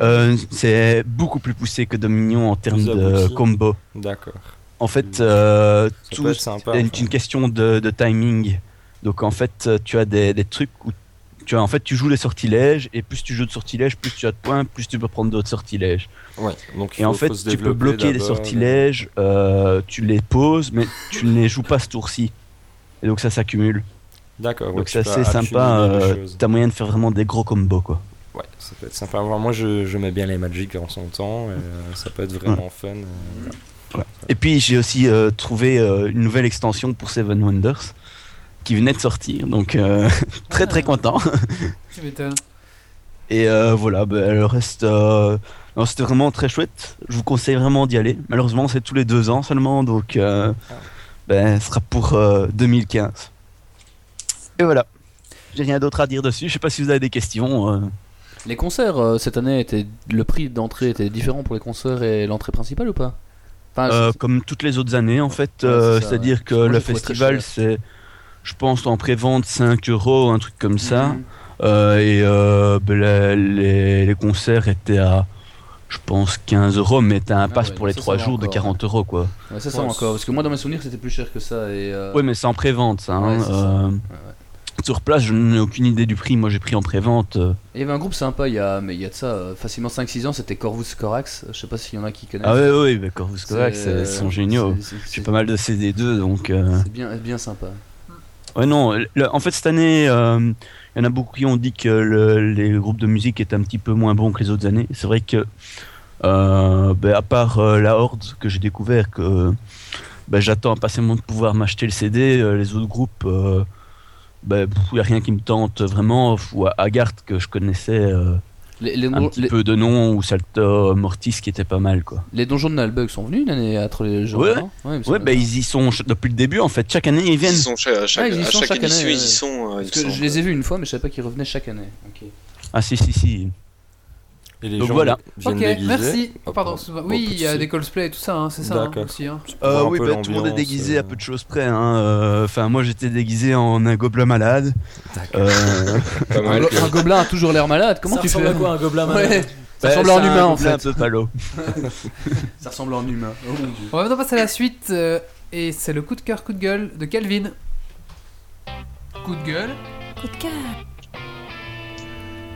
Alors moi ce sera un gros coup de cœur en fait qui est un peu lié à mon sujet de tantôt qui est le making of d'Harry Potter. En fait euh, le week-end passé j'étais à Londres et Londres c'est la city, c'est la cité où euh, tout peut se passer. C'est ouais c'est ça, je prends l'accent English maintenant. C'est la trop city, C'est la city, c'est trop classe. Mais euh, voilà, Londres en fait, euh, s'il y a une ville qui est décomplexée, c'est peut-être bien celle-là quoi. Tu, dans le métro, déjà bah, le métro en tant que tel, bon, j'ai assez pratiqué le métro bruxellois. Le métro londonien, c'est la haute technologie par rapport au métro. Sauf, sauf, sauf les, les- les trains qui sont un peu pourris, mais à l'intérieur, t'as as des, t'as des écrans partout, partout, partout. Ah oui, mais c'est la city. C'est la city. mais oui, c'est ça. Qu'est-ce que tu veux? Il est méchant. Il est méchant. Méchant. foutage de gueule. Et euh, en gros, ce qui est cool, c'est que euh, les, les gens là-bas sont complètement décomplexés. Et euh, il y a des gens qui s'habillent. Enfin, tu verrais ça à Bruxelles, tu te dirais, mais il est complètement habillé n'importe comment. Ils s'en foutent complètement. Et notamment, il y a du cyberpunk. Il y a des gars, euh, ils ont peur de rien. Là-bas, les gobelins ont pas l'air malades. Ouais, c'est ça, voilà. Ils ont Mais l'air normaux, tu vois. limite, tu, te- tu te baladerais en cosplay dans la rue, je crois que les gens trouveraient ça normal. Ils- je crois qu'ils se poseraient même pas de questions. Je suis rentré dans un magasin cyberpunk, ils vendaient des espèces de, de prothèses euh, faussement euh, nanoroniques, tu vois, avec des fils partout que tu peux te scotcher partout. Tu disais, oula, tu te fous de ça ici en Belgique, on va te prendre pour un fou. Et là, à mon avis, ça. On va t'arrêter. Ouais, c'est ça, on va, on va probablement t'a- probablement t'arrêter, ouais. Ils vendaient des menottes aussi dans ce magasin-là, ils vendaient de tout, des glaçons en forme de flingue, des, des trucs complètement absurdes. Un sex shop en fait. Bah, il y avait une partie sex shop, te- il y avait une partie sex shop, mais dans les coulisses, et là j'ai pas été. Mais, euh, mais non, c'est franchement, c'est une ville que je recommande. Très sympa. Merci. Et on en profite tant qu'on est un petit peu dans l'interlude. Il y a Rodi sur la chatroom qui nous rappelle que demain c'est la zombie et que si les gens sont intéressés, ben vous venez habiller en zombie dans Bruxelles et ben c'est parti. La quoi, la zombifle La bah oui. Ah oui, c'est le bif, ouais. Et il y, a- et il y a des bouts qui partent. J'ai pas compris, mais c'est pas grave. Des bouts de Il zombies il y a des bouts qui partent. Ah oui, voilà. d'accord, d'accord. Stop, stop, stop, stop. on, va maintenant par- on va maintenant passer à la suite. On va parler de StarCraft 2 et de l'extension Earth of the Swarm, Earth of the Swarm avec euh, notre ami Et- et- Méo. C'est parti, jingle. Tu m'étonnes que tu te fous de mon accent. Il n'a pas été la City. hein. non, bah c'est pour ça. On va le payer en voyage.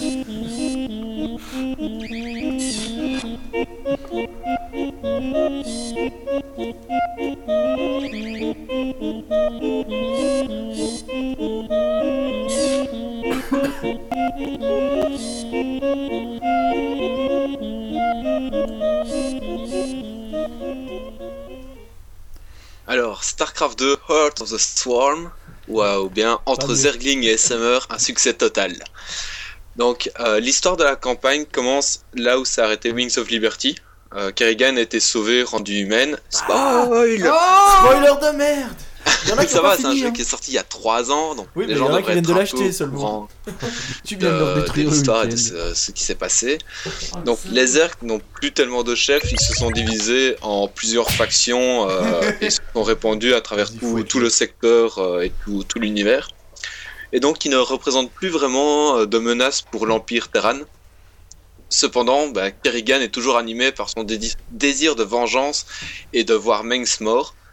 En effet, euh, bah, c'est à cause de lui que les Zerg l'ont capturé et transformé en Reine des Lames dans StarCraft 1. On va tout de suite arrêter ici cette rubrique parce qu'il y a trop de spoil. Non, c'est dans StarCraft 1, ça va quoi. donc J'ai euh, elle pas va fini donc, euh, StarCraft 1 Il sort quand Starcraft hein donc euh, elle va elle va parcourir euh, diverses planètes afin de reformer les saints et de prendre sa revanche sur l'empereur. La campagne comprend. Quoi, il y avait un empereur? Merci Méo, je peux le revendre. Allez, continue, continue. Là. Avec plaisir. À- à l'empereur. À l'empereur. Euh, donc la campagne compte une petite trentaine de missions et euh, celles-ci sont réparties donc euh, sur plusieurs planètes. Pendant les trois quarts de la campagne, on a le, le contrôle sur Kerrigan. Et quand on la contrôle pas, on contrôle euh, un autre héros à la place.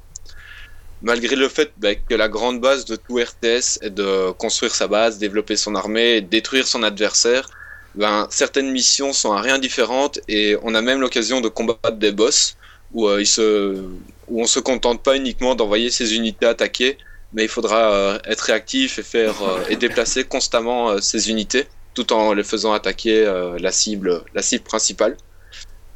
L'une des grosses nouveautés de, de la campagne, c'est que Kerrigan prendra des niveaux au fur et à mesure des missions, en prenant des points d'expérience obtenus lors de l'accomplissement des objectifs principaux et secondaires. Donc elle deviendra de plus en plus puissante et apprendra de nouvelles compétences et de nouveaux sorts qui sont euh, tous plus utiles les uns que les autres. Je les détaille pas, comme ça je spoil pas. Euh, cependant, Kerrigan n'est pas la seule à évoluer. En effet, toutes les troupes peuvent avoir trois évolutions différentes que l'on peut changer entre, euh, entre chaque mission. Donc par exemple, ils peuvent se déplacer plus rapidement, ils peuvent attaquer de manière euh, plus puissante ou avoir une, une plus grande résistance. Mais ces unités peuvent également avoir une évolution définitive. Donc par exemple pour les Zerglings, euh, ils peuvent soit se transformer par trois et de manière quasi instantanée, ou alors ils sont produits par deux, mais ils peuvent euh, monter sur les falaises et sauter sur les ennemis, un peu comme euh, les faucheurs le font. Donc l'histoire évolue tout au long de la campagne et celle-ci est vraiment captivante. Je recommande à ceux bah, qui ont déjà pas mal joué à StarCraft 2 de se mettre en difficulté difficile directement. Personnellement, j'ai fait en normal euh, bah, la nuit de, sa sortie et en 8h30, je l'avais fini avec tous les hauts faits que l'on peut faire en mode normal et sans vraiment avoir de difficulté. L'autre, ben, la majeure partie de StarCraft 2, je vais dire, c'était le multijoueur. Sauf que si vous n'avez jamais fait de multi, ben, un nouveau mode a été créé qui est le mode entraînement. Donc celui-ci est composé de trois niveaux euh, et vous apprendra petit à petit à maîtriser votre race et de connaître les bases de ce que vous devez faire pour faire un opening normal pour vos parties en ligne. Euh, ça vous guide vraiment, donc euh, au début il vous dit voilà vous devez faire 9 VCS, à 9 VCS il vous dit vous devez faire votre euh, dépôt de ravitaillement, de des VCS avant de te 14. lâcher dans le online en fait. Ouais, exactement. C'est c'est vraiment un tuto pour te lancer dans le online, pour pas que tu débarques, te- tu te fasses complètement allumer, tu fasses sur les gens qui finissent le jeu en 8 heures en mode difficile. hein. Non, c'est- pour ceux qui, qui n'ont pas fait le Bah oui. pas fait euh, StarCraft 2 Wings of Liberty quoi pour qu'ils Ouais, aient quelques bases quoi. ouais, voilà. Dans euh, Wings of Liberty, il y a déjà une sorte de tuto comme ça. Sauf que quand on arrive en multi, on se fait quand même défoncer. Hein. Ouais voilà, mais là les tutos sont vraiment allez, sont vraiment travaillés par race. Euh, mais c'est pas des tutos euh, qui te disent euh, pour faire un, late game, je veux dire, mais c'est vraiment pour te dire un opening standard, donc un, un 14 racks, euh, 14 gaz, euh, et puis tu construis euh, des unités, et puis tu fais ton, ton usine, ton spatioport et tout ça quoi. Un Donc, truc euh, pas très greedy quoi. Ah, j'allais dire, c'est un peu cheesy. Ah, c'est pas du tout cheesy. Non, non, justement, c'est pas cheesy, c'est euh, safe. Donc, euh, donc ce, ce mode entraînement guide vraiment bien pour, euh, pour faire ce premier pas euh, en, en, en multijoueur. Et donc après, ben, vient le vrai multijoueur. Et là, ben, on reste sur ce qu'on connaît de, de Wings of Liberty, avec euh, ces plusieurs ligues, euh, donc euh, bronze, argent, or, platine, diamant, master et grandmaster. Sauf que euh, il y a des nouveautés pour chaque race. Il y a deux nouvelles unités Terran, deux nouvelles unités Zerg et trois nouvelles unités Protoss. Donc euh, pour les Terran, il y a une amélioration du tourmenteur qui est disponible. Ça s'appelle le nettoyeur.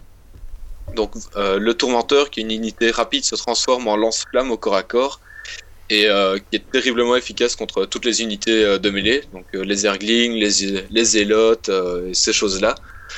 La deuxième unité est la mine, qui, euh, bien exploitée, est vraiment dévastatrice.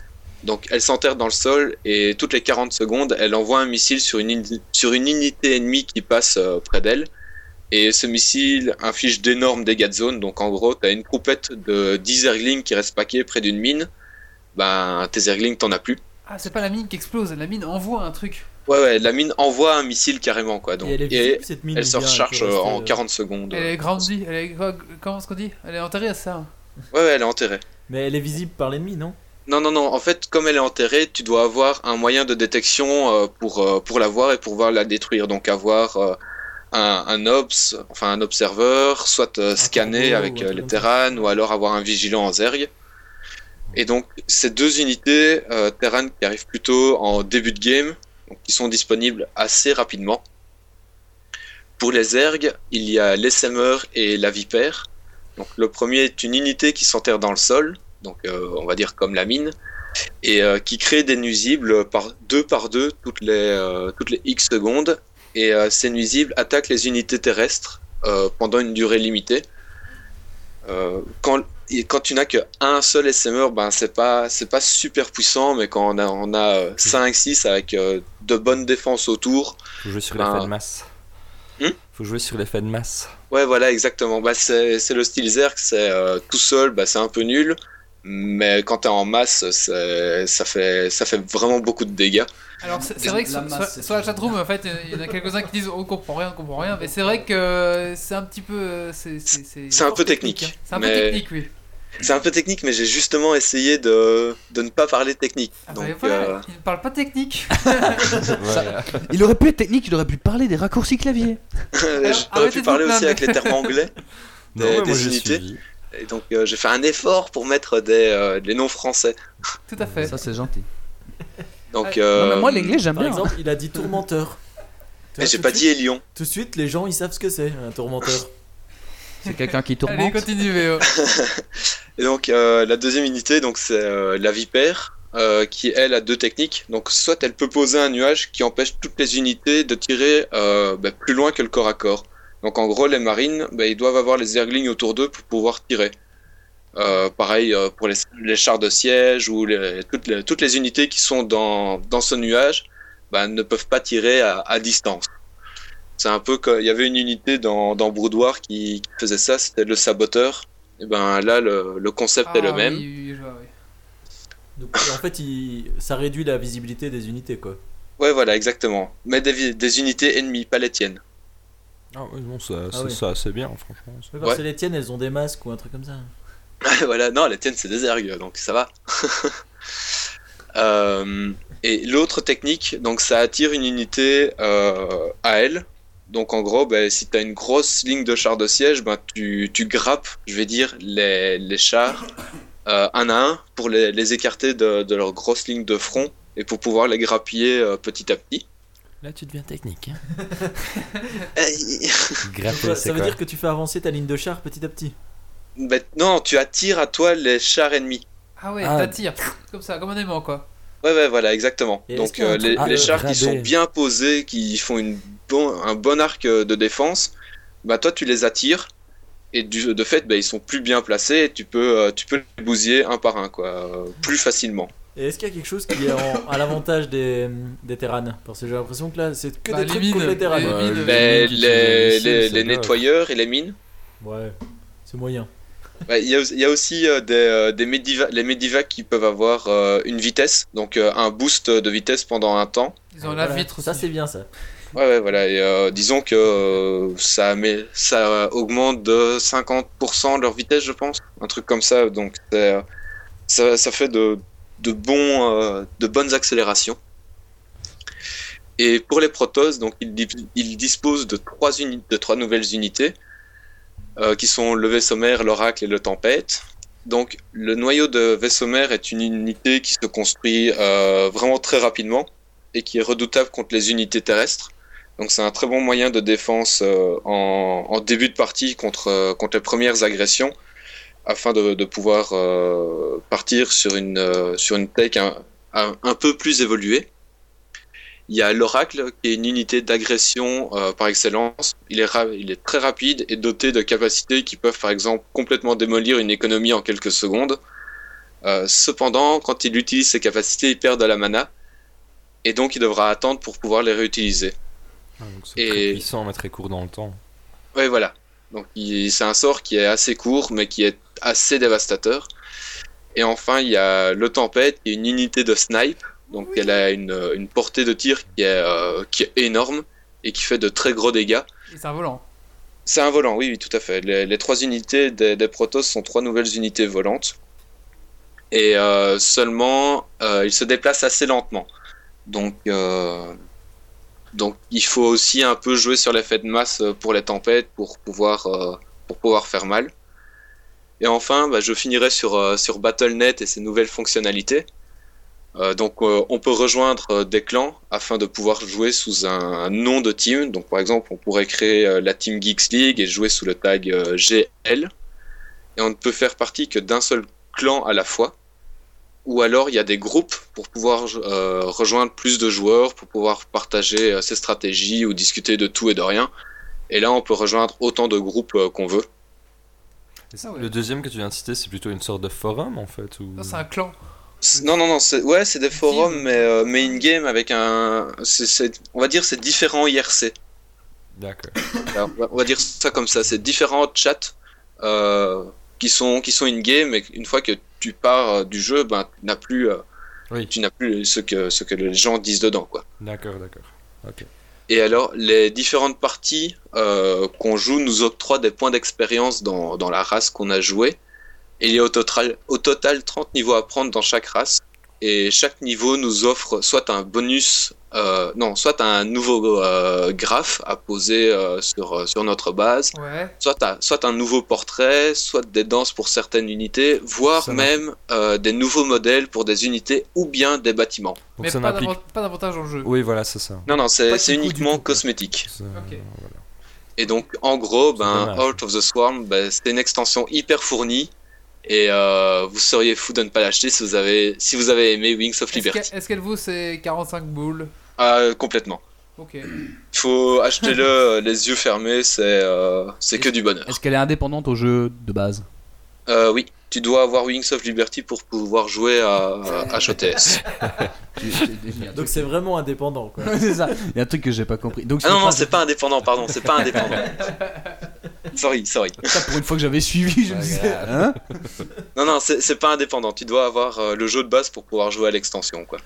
Bah merci Méo. C'est fini Ben de rien, avec Merci pour le plaisir. spoil. Merci Et sinon, euh, vous pouvez euh, à la fin rejoindre. de Heart euh, of Swarm, Vous pouvez euh, voir ma chaîne YouTube euh, Meojifo, il y a une à deux vidéos par jour euh, en 2v2 ou en 3v3 ou du 4v4. En tout cas, ça a l'air bien sympa. D'accord, merci Méo. Merci beaucoup. Maintenant on passe au coup de cœur, coup de gueule de Titi. Coup de gueule. Coup de cœur.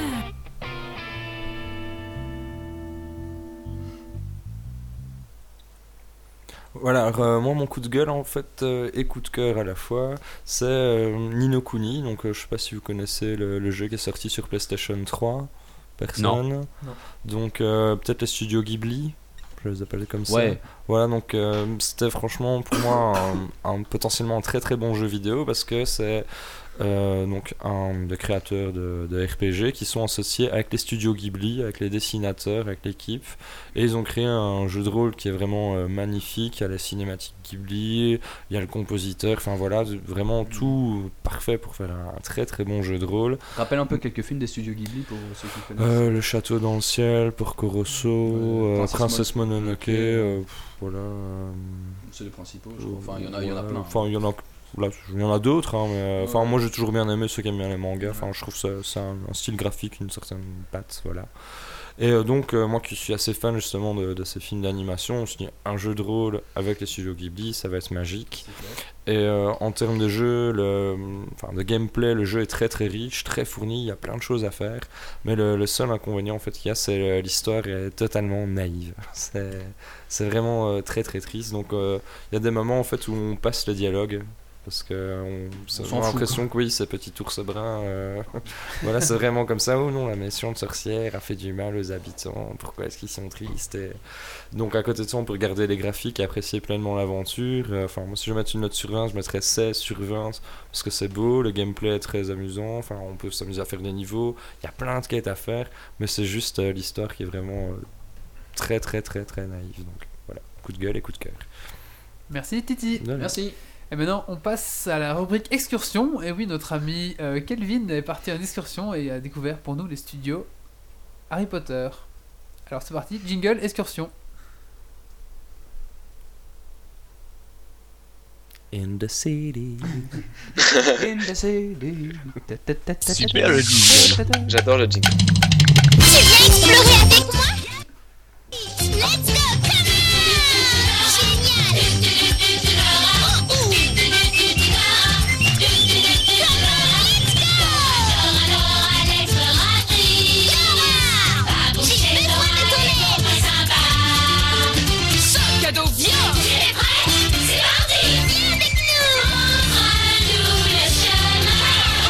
Voilà, on coupe parce qu'on n'a pas les droits.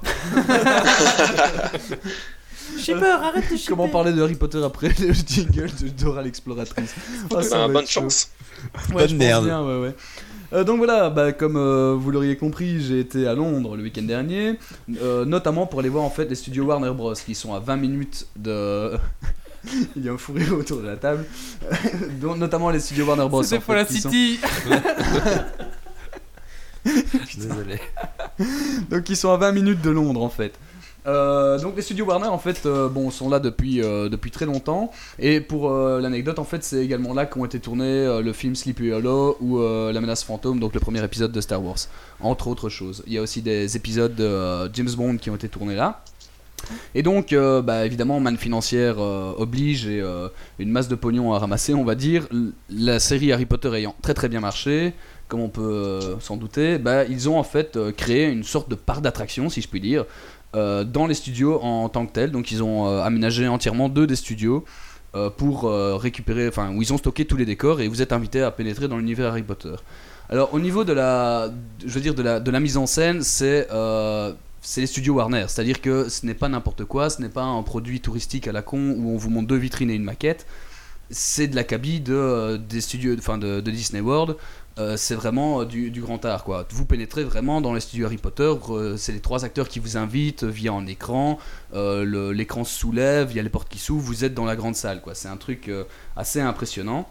J'ai mis des photos pour euh, ceux qui veulent voir euh, sur euh, la page Facebook. Ouais, sur la page Facebook de Geeks League, dans... sur le mur des photos, vous pouvez voir ça. Mais moi j'avais les images et c'est impressionnant. Ouais, ouais, non, mais il y a, il y a franchement de, de, de- de tout.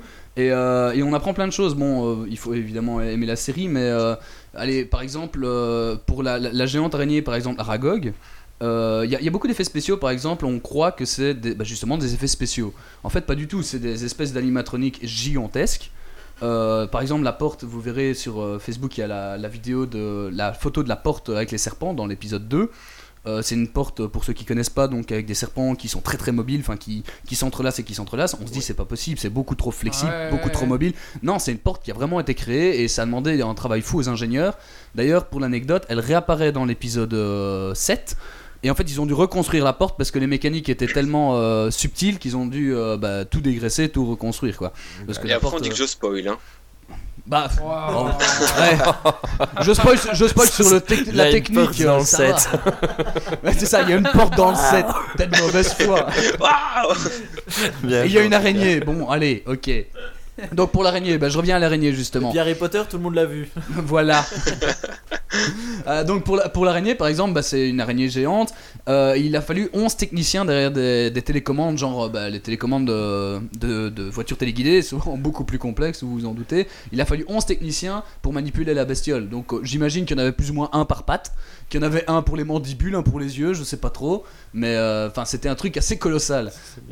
Oui, c'est 11 techniciens pour manipuler un animatronique. Et donc, justement, quand tu visites ça, en fait, t'as aussi toutes les informations justement sur Voilà, la- la- ouais. la- le making-of vraiment Tout à du fait. film. Donc, c'est pas simplement visiter et voir les, les éléments du film, c'est t'as toutes les explications. Ça, Voilà. c'est sympa en, en, fait. en fait, si tu veux, le- ça se divise en plusieurs parties. Tu rentres d'abord dans la première partie qui est le- la grande salle, Mhm. là où ils ont le banquet, etc. Ah, où, la euh, grande salle du film. En la fait, grande salle du film, ouais, qui, est- qui d'accord. a vraiment été construite évidemment et qui est toujours là. euh, Qui est dans le set. Hein. qui, qui, qui est partout. qui, est, qui est dans tous, euh, Qui je est pense. qui est, qui est dans, qui est dans tous. Qui est dans tous, c'est la salle principale. Évidemment, Oh le toit magique. Le, le- le toit magique, évidemment, on n'y est pas, vous vous en doutez. Euh, donc, avec tous les costumes, etc. Puis, il y a une partie où là, tu rentres plus dans euh, des décors, je veux dire, ponctuels. Euh, par exemple, t'as le ministère de la magie, t'as toute l'allée. euh, euh, c'est pas l'allée dans embrume, c'est le chemin de traverse. Tout le chemin de traverse y est. Entièrement, donc euh, avec toutes les boutiques, etc. On peut pas rentrer dans les boutiques, dommage, mais toutes les boutiques y sont. Il y a des photos aussi sur Facebook. Euh, puis tu as une partie justement sur les techniques. Et là, sur les techniques, bah, euh, t'appuies sur des petits boutons et tu vois une, une maquette qui, enfin une marionnette qui bouge quoi. La, tête- la tête de, de Dobby l'elfe, euh, le, le Buck, le, le l'hippogriffe. Et le fli- c'est l'acteur qui joue Flickwick qui t'explique sur, sur écran géant et qui interagit avec les maquettes un peu comme euh, bah, dans Euro Disney pour ceux qui, qui ont vu le- les attractions. Bah, le gars il appuie sur un bouton sur l'écran, bah, évidemment il y a la maquette qui bouge quoi. Oui, oui, Mais c'est très vivant, quoi. Donc t'es vraiment immergé dedans. c'est très sympa. interactif, Voilà, en c'est très interactif. Alors pour le, le, le fun aussi, ils vendent de la bière au beurre. Ah, bien Ah, joué. Excellent. Ah Alors tout le monde se pose la question de savoir quel goût ça a. Alors je vous, vous Eh réponds. ben, c'est dégueulasse. Ouais, bah, c'est-à-dire qu'en fait c'est très écœurant parce que c'est à base de caramel et une crème au beurre au-dessus.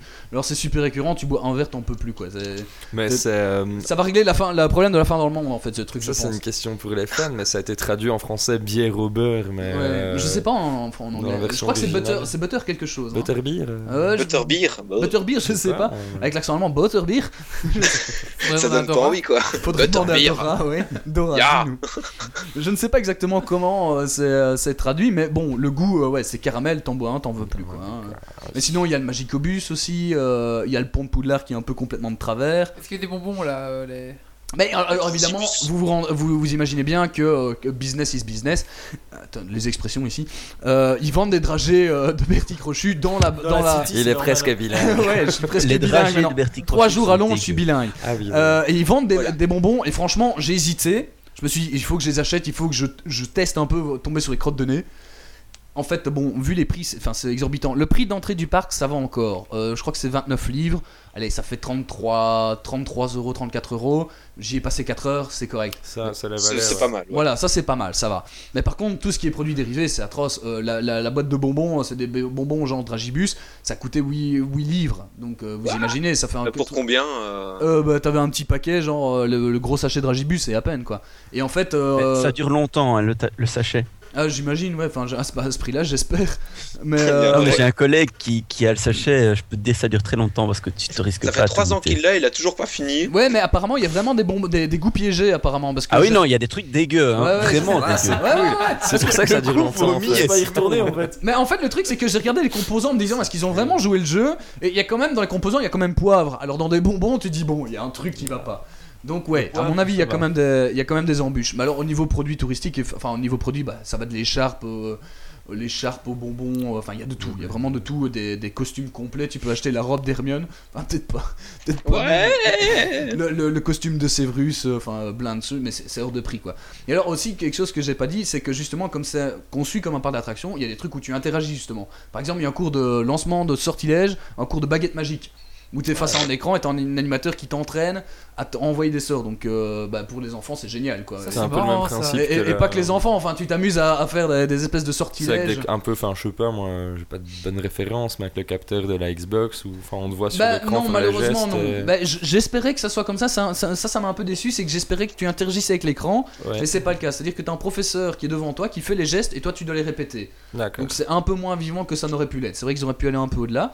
Par contre, un truc qui est très vivant et qui est très sympa, c'est qu'ils te proposent de te mettre devant des écrans verts. Tu montes sur un balai magique et ils te filment et, euh, te- Et ça tu te vois- fait une et- vidéo, et ça te fait une euh, vidéo où tu voyages euh, au-dessus de Londres, au-dessus, enfin c'est des images du film au-dessus de Poudlard, etc. Et t'es sur ton balai magique en train de, de voguer quoi. Et ça, c'est 12 livres. et voilà, évidemment, ça se vend. C'est comme, c'est comme dans les parcs d'attractions, t'as tout compris, t'as compris le système.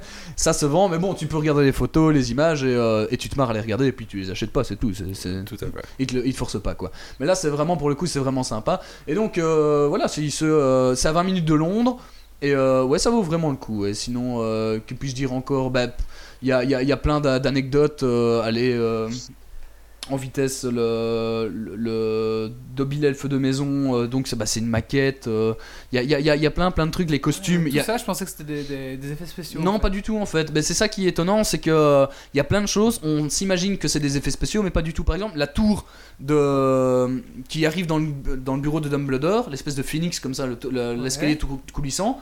Mais ça demandait des mois et des mois de préparation parce que c'est super complexe à monter. Mais c'est pas des effets spéciaux. C'est vraiment une maquette où il y a un sous-sol et ça, ça monte quoi. Et c'est vraiment un escalier qui, qui coulisse Ouais, et qui ouais. monte. Mais, Ouais, euh, ouais, Ah ouais. ouais, d'accord. il justifie ce choix-là ou euh, c'est pour avoir un meilleur rendu à l'image qu'un effet. Bah, spécial c'est- non, ou, euh, non, bah, c'est pas le premier film où je. Enfin, en regardant un peu les bonus, genre Seigneur des Anneaux ou euh, St- Star Wars joue plutôt sur les effets spéciaux justement. Et je Mhm. trouve que les films Mhm. qui utilisent des maquettes ou des. des- c'est plus réaliste. Il y a rien à faire, t'es plus ça dedans. survit peut-être mieux aussi au passage du temps. Ouais, euh, peut-être bien aussi. les Ouais. vieux Star Wars, c'était des maquettes. C'était des maquettes. Il y, a- ouais. y a- il y a des maquettes, mais il y a beaucoup d'effets spéciaux dans Star Wars. Genre, bah, euh, Oui, Jar mais Jar Binks, des c'est. vieux, moi. Ouais, ouais, mais Dans, Jar Jar Binks, ce n'est que des hein, Jar Jar Binks, ce n'est qu'un qu'un mec avec des capteurs, quoi. En effet, ouais. Voilà, euh, Jar Jar Binks n'est qu'un mec avec des capteurs. Tous les gobelins dans Harry Potter, c'est des mecs qui ont des masques. hein. C'est comme dans Seigneur des Anneaux. Ils ont des masques et justement dans la partie, euh, ils te montrent un peu les prothèses, etc. C'est un truc de fou, la quantité de prothèses qu'ils ont dû créer. Euh, un petit chiffre, il- pour les 7 Harry Potter, il y avait 4000 techniciens qui ont travaillé sur, euh, sur le film. Donc euh, quand on parle de l'industrie Ah ouais. du cinéma, euh, ça parle bien, c'est vraiment de l'industrie du cinéma, cinéma, quoi. Et les, les décors sont plus ou moins grandeur nature, donc c'est des décors assez gigantesques. Et dernière, Mhm. euh, le, le château de Poudlard, euh, ça c'est c'est un endroit qui existe réellement quelque part, qu'ils ont filmé, en- qui a servi d'endroit de alors, en fait, le ch- château Poudlard-. Ouais, en fait, le château Poudlard, donc euh, il existe le- des maquettes de pièces, pièce par pièce. Ouais. Euh, la grande salle, par exemple, j'ai des photos, je crois que je les ai mises euh, de la grande salle Ouais, de Gryffondor. le- l'aspect extérieur en fait. Alors l'aspect extérieur, c'est ça c'est le, le clou du spectacle, c'est une maquette gigantesque. Euh, c'est un hangar qui fait, euh, je crois qu'il fait bien 12 mètres sur 12 mètres. C'est une maquette gigantesque. Tous les gamins rêvent d'avoir ça chez eux, sauf qu'on n'a pas une maison assez grande pour avoir une maquette Ouais. comme ça. Ou les soldats. Et en fait, c'est les maquettes qui permettent d'avoir des vues. euh, par exemple, quand il, il y a le dragon qui tourne autour, bah, ils ont des espèces de mini caméras Ah oui, très qui- précises Qui autour. et qui ouais. tournent autour. C'est comme euh, euh, la cité du Gondor, c'est une, euh, c'est une maquette, c'est ta, Ouais, c'est ça, ouais, ouais, ouais. t'as, t'as- t'as la caméra qui tourne quoi. Ouais, c'est ça, ouais, ouais. Bah, euh, le- bah, le- la tour d'Ortanque, pareil, quoi. C'est des maquettes Ouais. qui tournent autour, bah, c'est une technique assez rodée en cinéma. Et, mais la maquette, évidemment, vu la proportion de Poudlard, bah, Ouais. ce, qui- ce qui me faisait plaisir aussi, c'est que c'était la première fois que j'avais l'occasion de voir Poudlard en entier. voilà, pour les, pour les Pour une fans, moi je me suis toujours demandé où était cette pièce-là par rapport à l'autre, où était le, le pont par rapport à un tel. Bah là, tu vois. Ah oui, donc t'as pu vraiment. Ah oui, que c'est oui. grand, tu peux rentrer à l'intérieur. Tu euh, peux pas rentrer à l'intérieur, mais c'est c'est ça, une- Tu vois à travers plus voir L'échelle est très très grande. Enfin, la, la tour Oui, principale, euh, devines, elle- euh, elle- la tour principale fait, est plus grande que cette Oui. pièce-ci, quoi. Donc c'est vraiment une grosse grosse maquette. Bien. Et tu peux positionner un peu toute euh, l'intérieur tu le vois pas, mais tout l'extérieur tu vois l'architecture, etc. Quoi. Titi, t'aurais pas pu prendre des cours à Poudlard, t'aurais serais arrivé tout le temps en retard. Ça, c'est Ah ouais, mais franchement, c'est ce que je dis. Non, que- il aurait eu la carte magique pour euh, savoir euh, les raccourcis. Évidemment, ils Ça, les vendent. hein. La carte du hein. maraudeur, il faut savoir qu'ils la vendent. Évidemment. Et, Et elle euh, bouge et tout ou euh, Oh non, ça quand même pas, non. Non, elle bouge pas. Oh. Non, malheureusement, non. Mais par contre, elle se décompose en mille morceaux. Genre, euh, j'ai déjà du mal à plier une carte normale, alors celle-là, Ouais, j'imagine. même pique pas. tes sous. Alors, en Tiens, fait, et il y a un passeport, euh, tu as fait tamponner le tien ou pas? C'est pour les enfants, en fait. Il y a un espèce Ah. de passeport avec des espèces de, de cachets, effectivement. Et c'est, ils donnent ça à tous les enfants euh, à l'entrée. Ah, C'est ce que j'ai euh, un ça- collègue qui a été, il a reçu le passeport. Mais. Ça va vanner. Ouais, c'est ça, il l'a piqué en gosse, en fait, le salaud. C'est ça, il l'a piqué à son gosse. Ouais, on, avait, on avait la filleule d'une amie qui était avec nous et c'est vrai qu'elle s'éclatait à trouver les, les tampons, etc. Elle devait répondre à des petits jeux, etc. Ça fait, ça fait un souvenir. Donc ça c'est vraiment, Ouais, vraiment donc une sympa, quoi. activité ludique pour les gamins. Enfin, Ah ouais, si ouais, toi tu vas avec ton gosse euh, et que t'as envie de prendre le temps, lui va chercher les tampons. C'est et- ça, voilà. Et alors au début, en fait, si tu veux, tu commences la visite avec un guide. Mais libre à toi de le suivre ou pas. Moi, euh, je l'ai lâché dès la première, dès la première salle, je l'ai lâché quoi. Mais euh, tu peux faire le tour. euh, mais bon, ça spoil un peu parce que tu fais le tour, euh, j'imagine, en je sais pas, à une heure. Et puis toi, tu leur bousses les chemins pour profiter du reste, c'est un peu chiant. Donc moi, je l'ai pas fait quoi. Voilà, voilà. Ok, bah merci euh, pour cette. En tout cas, ça, ça me donne envie d'y Franchement, aussi, oui, hein, c'est euh, c'est très sympathique. très sympathique. On va On peut faire une excursion Geeks League. Ben Ouais, oui, j'allais proposer à quand une excursion. Ouais, on se Ouais. fait- ouais, bah, Et on se fait un saut dans les, les magasins cyberpunk dont j'ai parlé tantôt. Je suis sûr qu'à Londres, il y a moyen de bien s'éclater Ah quand on ouais, est geek. hein. Il y a le plus grand magasin de jouets euh, geek qui existe. Ah oui, ah oui, jouer geek carrément. Ouais. Bah, on va vous monter ça. ça-. Ah, Pendant auberge les, de vacances, jeunesse. pendant les grandes Il y a vacances. une auberge de jeunesse excursion. bien sympa et des grands dortoirs. Il y a- moyen de trouver. On va maintenant passer au coup de cœur, coup de gueule de Méo. Pas le Coup de gueule. Coup de cœur.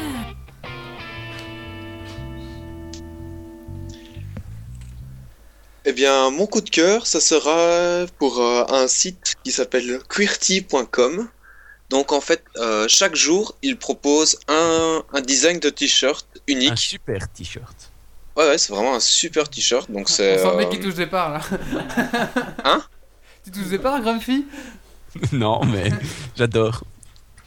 Et donc, en fait, euh, donc chaque jour, il y a, y, y a un design du t-shirt qui est proposé, euh, qui est vendu à 10 euros.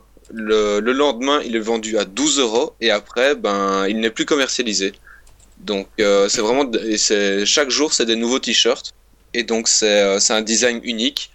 Et il y a des t-shirts qui sont vraiment excellents, et j'en ai déjà, j'en ai pas encore acheté.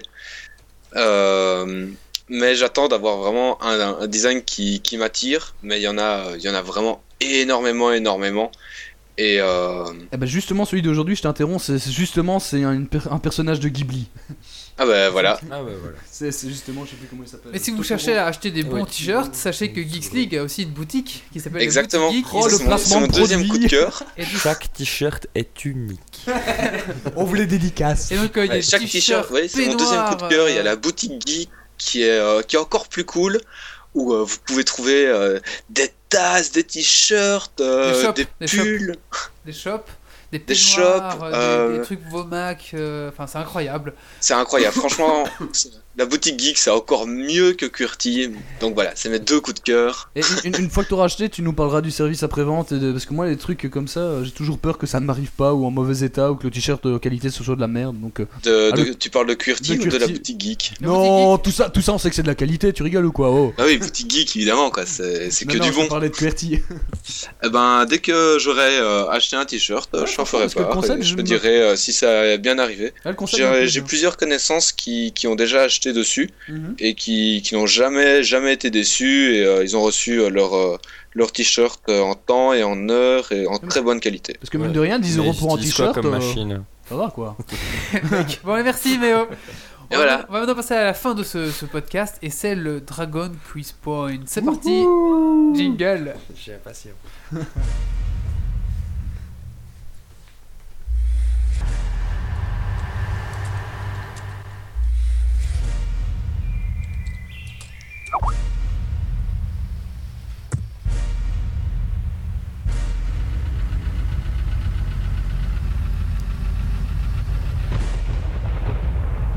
Des hommes, des défis, du suspens, des questions.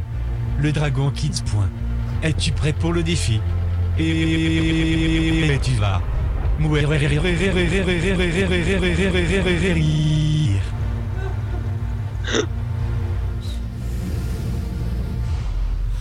Alors, pour ceux qui ne connaissent pas encore le Dragon Quiz Point, eh ben, clairement, c'est quoi? C'est notre, euh, c'est notre, euh, c'est notre Dragon Quiz Point qui va nous, nous chanter des chansons. Et il va falloir reconnaître euh, le titre de la chanson ou l'auteur, parfois, je vous le dirai avant, ou parfois les deux, les deux iront, pour avoir un point. Alors, euh, David, donc il faut savoir que les points sont cumulatifs, et à la fin de la saison 3, le, le- le- le- le- la personne qui aura le plus de points remportera un magnifique cadeau de la boutique geek, justement. Alors, question stupide, le sujet c'est quoi? Alors les sujets en général, c'est des chansons soit geek, soit euh, des chansons modernes. Enfin, on, on navigue un petit peu dans le geeko-moderne, ok? D'accord. Alors David, un petit réca- récapitulatif s'il te plaît des points précédents. Alors il faut savoir qu'on fait deux classements différents. Le classement de nous, euh, chroniqueurs, parce qu'on est en live, on a, on a accès plus vite à l'information, et de vous sur le chat. Donc il y aura deux gagnants à ce fameux euh, Dragon Quiz Point de la saison 3. David, résumé s'il te plaît. Alors, euh, les résumés des points. On a Meojifo avec 1 point, Captain Ewok avec 1 point, Fatlook BE avec 3 points, Kumo Ogosha 2 points, Prout Prout 3 points, Matt Verbeek 2 points, Nadel 2 points, Randall Flag 1 point. D'accord, merci. Eh bien, est-ce que vous êtes prêts? Pour votre Ouais. euh, premier Ouais. défi C'est Attention, parti. là, il va me falloir... euh, C'est celui qui répond le plus vite On fait comment pour le. Alors, C'est celui qui répond le plus vite. Celui qui répond le plus vite, et sur la chatroom, c'est celui qui. Parce qu'il y aura deux points qui sont attribués. Nous, et puis la chatroom. La chatroom, c'est le premier qui écrit. Enfin, Même si on le dit, après, c'est celui qui écrit le plus vite. C'est la, la loi de la jungle ici. On m'a dit de pas taper trop fort. Voilà. Allez, mais toi. et toi, t'es en direct, tu le dis. D'accord. Allez, c'est parti, premier. Et là, il faut donner le titre de la chanson. Have no place to go, have no place to go, darling. Have no place to go, have no place to go. Goodbye, baby. Yes, I'm going. Goodbye, baby. Yes, I'm going. Have no place to go, have no place to go, darling. Have no place to go, have no place to go. Goodbye, baby. Yes, I'm going. Goodbye, baby. Yes, I'm going. Have no place to go, have no place to go, darling. Have no place to go, have no place to go. Alors, est-ce que ça dit quelque chose Est-ce que la chatroom. euh, On avait la chatroom n'a pas encore entendu. Oui, il y a un petit décalage. Je, je pense qu'ils sont en train de. Ah, il y a No Place to Go de El Coloc. Bien essayé. Ah, c'est pas mal, c'est pas mal, ouais, c'est pas mal, mais c'est pas ça. Je vous le remets. Have no place to go, have no place to go, darling. Have no place to go, have no place to go. Goodbye, baby. Yes, I'm going. Goodbye, baby. Yes, I'm going. Have no place to go, have no place to go, darling. Have no place to go, have no place to go. Goodbye, baby. Yes, I'm going. Goodbye, baby. Yes, I'm going. Have no place to go, have no place to go, darling. Have no Down the place to road. go, have no place to go. Yes Bien joué. Down the road de C2C. Yeah Aucun moment, je le connais pas. Et on va mourir. Alors, est-ce que des gens de la chatroom vont trouver Non. Pas pour Bah, l'instant. bah, écoutez, euh, il y a un point à prendre là, sinon tant pis, hein, on le ferme. hein. Non, une fois, deux fois, trois fois. Trois fois. Allez, on passe à, à la suivante. Attention, préparez-vous. Là, c'est en français. Fille, un point. Grumpy, un point. T'es l'enfant de la terre, le soleil, et ton père, tu fais mordre la Euh, poussière à ceux qui veulent la guerre légumane. Légumane. Ah, légumane, hein. Comme je vous ai flou avec les cités d'or. Ça, c'est quelle belle diversion. Il parle comme ça, on n'entend pas ce qui est. ce qui se Ouais, c'est clair. Allez, je lâche. je la remets, ça allait vite. Et le colloque. T'es l'enfant de la terre, le soleil, et ton père, tu fais mordre la poussière à ceux qui veulent la guerre légumane. Légumane. Légumane, légumane. Il y avait, il y a- il y avait un indice. Ça, c'était facile, hein. Allez, on passe maintenant à la suite. David, Donc, euh, un où point. en sommes-nous pour les points pour Un l'instant point pour Titi et un point pour le colloque. Un point pour Titi et Deux un points point pour les Claudes. pour le colloque. Et c'est Laura qui va nous lire euh, le prochain, qui va nous chanter la prochaine chanson. Attention, c'est un peu dur. Lonesome cowboy, lonesome cowboy. Lucky Luke, Lucky Luke. You've a long, long way from home, lonesome cowboy, lonesome cowboy. You've a long, long way to roam. I'm a poor lonesome cowboy. I'm a long, long way from home. And this poor lonesome cowboy has got a long, long way to roam over mountains, C'est la voix du over prairies from dawn till day's done. My horse and me keep riding. point pour le colloque. Deuxième point pour le colloque. Zéro pour Méo. Pourquoi Je suis frustré. Genre. Et je gagne des points, j'en perds Non, pas. Hein. Je t'ai mis un point. Allez. Donc je suis à deux points en tout. donc combien de points pour l'instant, David Euh, au total, euh, parce qu'en fait, Ouais. j'accumule- je cumule avec. euh, Ah, les tu cumules, tu fais. Oui, d'accord, euh, vas-y, fais comme ça, c'est bien, ouais. Au total, oui. Ah bah donc au total, 2 points pour Méo, 1 point pour Captain Ewok, 3 points pour Fatlook. Dis juste les gens qui sont là présents ce soir, peut-être. Euh, donc 1 point pour Captain Ewok, 2 points pour Nadal toujours, Grumpy 1 point, Titi 1 point, le Coloc 2 points. Ok, faut se réveiller, les gars, c'est parti, on passe à la suite. Je suis un oiseau fâché, et je tue des cochons, moi d'un air détaché, Non. je démolis leur maison. Qui suis-je? Mais qui suis-je donc? J'ai deux vies dans mon Denver salon. Qui suis-je? Mais qui suis-je donc? Je suis un camembert jaune, je cours après des fantômes, Pac-Man. je deviens super balèze, lorsque j'avale un fraise. Qui suis-je? Mais qui suis-je donc? J'ai deux vies dans mon salon. Qui suis-je? Mais qui suis-je donc? Je suis un petit moustachu, qui sourit dans son carte, mais voilà je suis Mario, fichu, Super je viens de glisser sur une tarte. Qui suis-je? Mais qui suis-je donc? Mais qui suis-je J'ai plus de vie dans mon salon. Qui suis-je? Mais qui suis-je donc? Bob le bricoleur? Jeux vidéo, je vis des bas sur mon ciel de pixels, je suis fou depuis qu'elle a lâché les manettes de ma vie, j'en perds la tête. Nintendo. Jeux vidéo, je vis des bas, je prends le couloir du métro, je vais monter d'un niveau, arrivé à pic j'explose tous mes bonus. Je suis un anguerrier nain, au centre commercial, je vais chercher le pain, endormi sur un cheval. Qui suis-je? Mais qui suis-je donc? C'est là qu'on se rend compte que que les paroles sont absurdes. Qui suis-je? Mais qui suis-je donc? Je suis virtuel, irréel. Sur mon ciel de pixels, mais qui tire les Ah, t'as ficelles. dit quoi? Jeux vidéo, Ah non, je vis des bas, j'en perds la tête, qui se cache derrière les manettes. Je suis un lapin idiot, un rongeur imbécile, je donne pas cher de ma peau, je viens de manger trois missiles. Personne. Ma femme est Le, le lapin crétin tout un haut du chanteur tableau. de. C'est un chanteur. Il y a un euh, primate en colère, Aldebert, qui balance truc du que ton tonneau. frère écoute là. Super. Qui suis-je Non. Mais qui suis-je donc? Je me pose la question. Qui suis-je? Mais qui suis-je donc? Allez, Si c'est donc le quotidien, de me shooter aux martiens, si c'est là le que connu, je suis DJ tombé sur mon cul. Thomas Qui Mais qui suis-je donc? Là n'est pas la question. Thomas Si je suis Dutronc. mieux, Ah plus bah. heureux, dans les autres C'est quand même là que tu te rends compte que c'est n'importe quoi ces paroles. Alors c'est Thomas Dutronc et le titre de la chanson c'est Oiseau fâché. Et en fait j'ai mis parce que c'est justement une référence complètement au monde geek. Parce que voilà, si vous, si vous connaissez pas cette chanson, je vous la conseille d'écouter. C'est Ouais, sympa. c'est c'est cool avec jeux vidéo. jeux vidéo. T'as une référence YouTube peut-être point pour le Coloc là, Bah oui, du coup, oui, oui, c'est comme ça. hein, C'est c'est la, c'est la règle, de la, c'est la loi de la jungle, on avait dit. Euh, J'ai été bon frein, j'ai mis un, un point à Sophie. Ah oui, c'est vrai que tu peux le mettre là. Allez, on passe maintenant à la suite. Particulièrement agaçant. que- Mais qui suis-je donc Tu l'as aussi dans la tête, euh, le. Mais qui suis-je Mais qui suis-je donc mais qui suis-je donc j'étais sûr de connaître, mais je trouvais pas le prénom. Je suis sûr que qui suis-je mais qui suis-je donc En fait- en le gars il a joué à Stargate SG1, tu vois. il, doit, il doit trouver l'ennemi. il faut savoir que euh, Thomas Dutronc, euh, pour la petite anecdote, est un méga geek. Ah ouais, d'accord. Et il joue à World of Warcraft et tout. Enfin, c'est vraiment. Sérieux Et à Guitar Ouais, ouais. Hero. Ouais, j'ai joué avec lui. euh. J'ai joué avec lui. Allez, on passe à la suite. Euh, On va lui je- envoyer- Bon, on allez, va lui envoyer parti. une invitation je, pour Je sais pas si c'est dur ou pas, celui-là, on verra. Buy it, use it, break it, fix it, trash Daft it, euh, change Punk. it, mail, upgrade it, charge it, Better, faster, stronger. zoom it, press. Non, it, snap it, il faut le titre, le work titre it, de la chanson. Better, faster, stronger. it, write it, Ah non, oui, cut c'est it, ça, oui, c'est ça. paste it, save it, load it, check it, quick, rewrite it, Technologique. les titres. Oui, technologique, c'est juste. C'est technologique, ouais, l'album technologique. ouais. Là, personne ne le donne encore euh, dans la chatroom. Ah si, voilà. Ouais. Captain Ewok. Wok. Un point. Bah, il a dit Daft Punk, mais il a pas dit le titre. Ouais, c'est vrai que. C'est Roddy qui a dit le titre. C'est Roddy. Non, mais ici, on a, compté le, on a compté le point quand ils ont dit Daft Punk, alors. Ah oui, j'avais pas vu Roddy, pardon. Bah, Mais non, c'est Roddy, c'est Roddy qui a dit Daft ok, Punk en c'est- premier. C'est Roddy, c'est Ouais, Roddy. mais Si c'est faut le Daft Punk, titre. le le point non, pas. Ouais, même, même s'il faut le titre, c'est euh, c'est Roddy c'est qui a dit Better. Faster, Ouais, Stronger, qui est le, le Oui, titre quand- complet, donc euh, quand c'est je- lui qui prend le Non, non, point. le titre Non, c'est technologique. Quand, quand je ne précise rien. Ah oui, le titre c'est Le technologique. titre c'est bah, technologique. Technologique ici alors. Ah, bah. Ah, le Je viens de le dire. Ah non, non, c'est vraiment lâche ça Ah non, non Pardon, J'avais dit avant si c'est technologique. Bah, Ah bah oui, forcément, si je bah, le point- le point pour. Technologique, ouais, voilà. Le point est pour Méo. Bien joué, mais Pourquoi pour On annule la. on Et donc c'est Roddy qui a le point quand même parce que c'est le seul hein. qui a dit technologique dans la chatroom. Et c'est Roddy qui a le point, tout à fait. Alors attention, là vous pouvez donner soit l'interprète, soit le, le nom euh, le nom de la chanson. D'accord.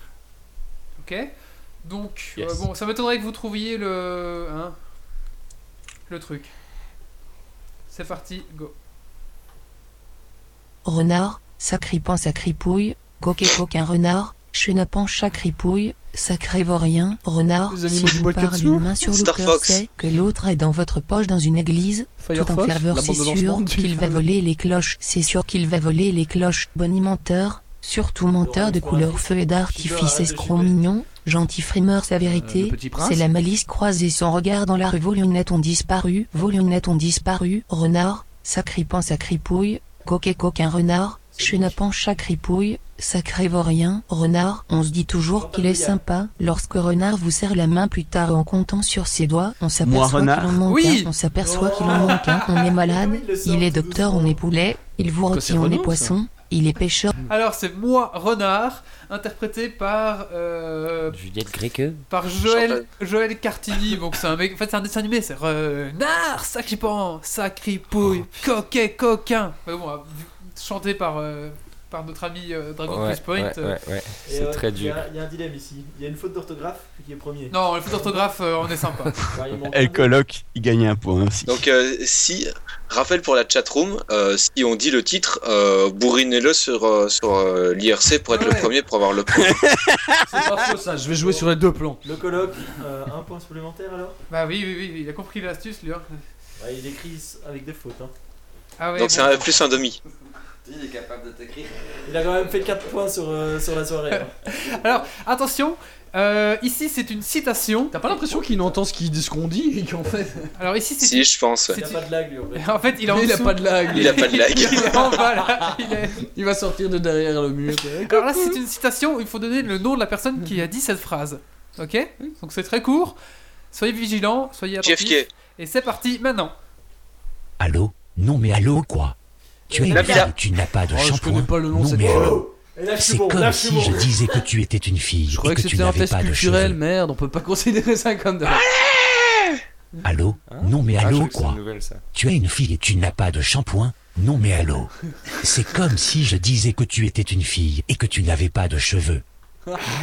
Captain Ewok. Un point pour Captain Ewok. Mais elle est belle, ça l'a dit avec cette voix ça. Qui s'est bien mangé en faisant une faute aussi. Ah, Elle est belle hein, celle-là. Nabioula. Allez, donc euh, où, on, où on s'en va avec les points David pour l'instant Les gens présents alors, ça donne quoi? Alors, Méo 3 points, Captain Ewok 2 points, Roddy 1 point, euh, Nadel 3 points, Grumpy 2 points, Titi 1 point, Le Colloque 3 points, Soso 1 point. T'as Ok. marqué sur quoi? On passe T'as maintenant à la marqué suite. sur quoi? La suite, c'est aussi, c'est Ah aussi, bien joué. Il y avait 2 points de la partie. C'est une, euh, ouais, ouais. c'est une euh, citation aussi, et Ah. il faut donner le nom, le, le titre, euh, du titre du film dont c'est tiré. Ah, Wow. ça j'ai peut-être une titre chance. du film dont c'est tiré. C'est parti. Qui êtes-vous Qui. Qui n'est autre que la forme qui résulte de la fonction de qu'est-ce que Et ce que je suis, c'est un homme sous un masque. Ça, je le vois. Elephant Man De toute évidence. Elephant Man Je ne mets pas en doute ton sens de Oui, non, l'observation. c'est pas ça bon titre. Je C'est ne Vendetta, fais V que pour mettre en Vendetta. exergue le paradoxe. V Qui est V de demander à un homme masqué qui il est. Oh, Il est à l'affût, hein. Mais en cette nuit des plus favorables, permettre, du clavier. à défaut d'un banal sobriquet, va, de te présenter les caractéristiques de ce dramatique personné. Voilà. J'ai un ami qui est fan de ce film. Donc c'était V pour Vendetta. été voir le Parlement. Non, V pour Vendetta. V pour Vendetta, oui. C'est moi qui dis V pour. Vendetta. Moi je viens de la euh, City et c'est V for Vendetta. Tu as dit V pour Vendetta Honnêtement. V for Vendetta. J'ai dit Yo avait dit V for Vendetta. Donc dit c'est moi avant.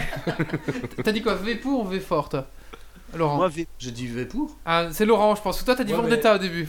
Oui, mais après j'ai corrigé tout de Oui, suite. mais lui, il a corrigé aussi tout de suite. Ouais. Bah, moi, Ah. d'ici, de, de un maître ruban est d'accord. Euh, c'est Laurent qui a le point. Ah, c'est le premier point de Laurent, donc on peut pas rien lui C'est ça, laisser. merde, laissez-le moi. Et euh, sur la chatroom, je pense que c'est Roddy. Hein. Non, il y a toujours rien.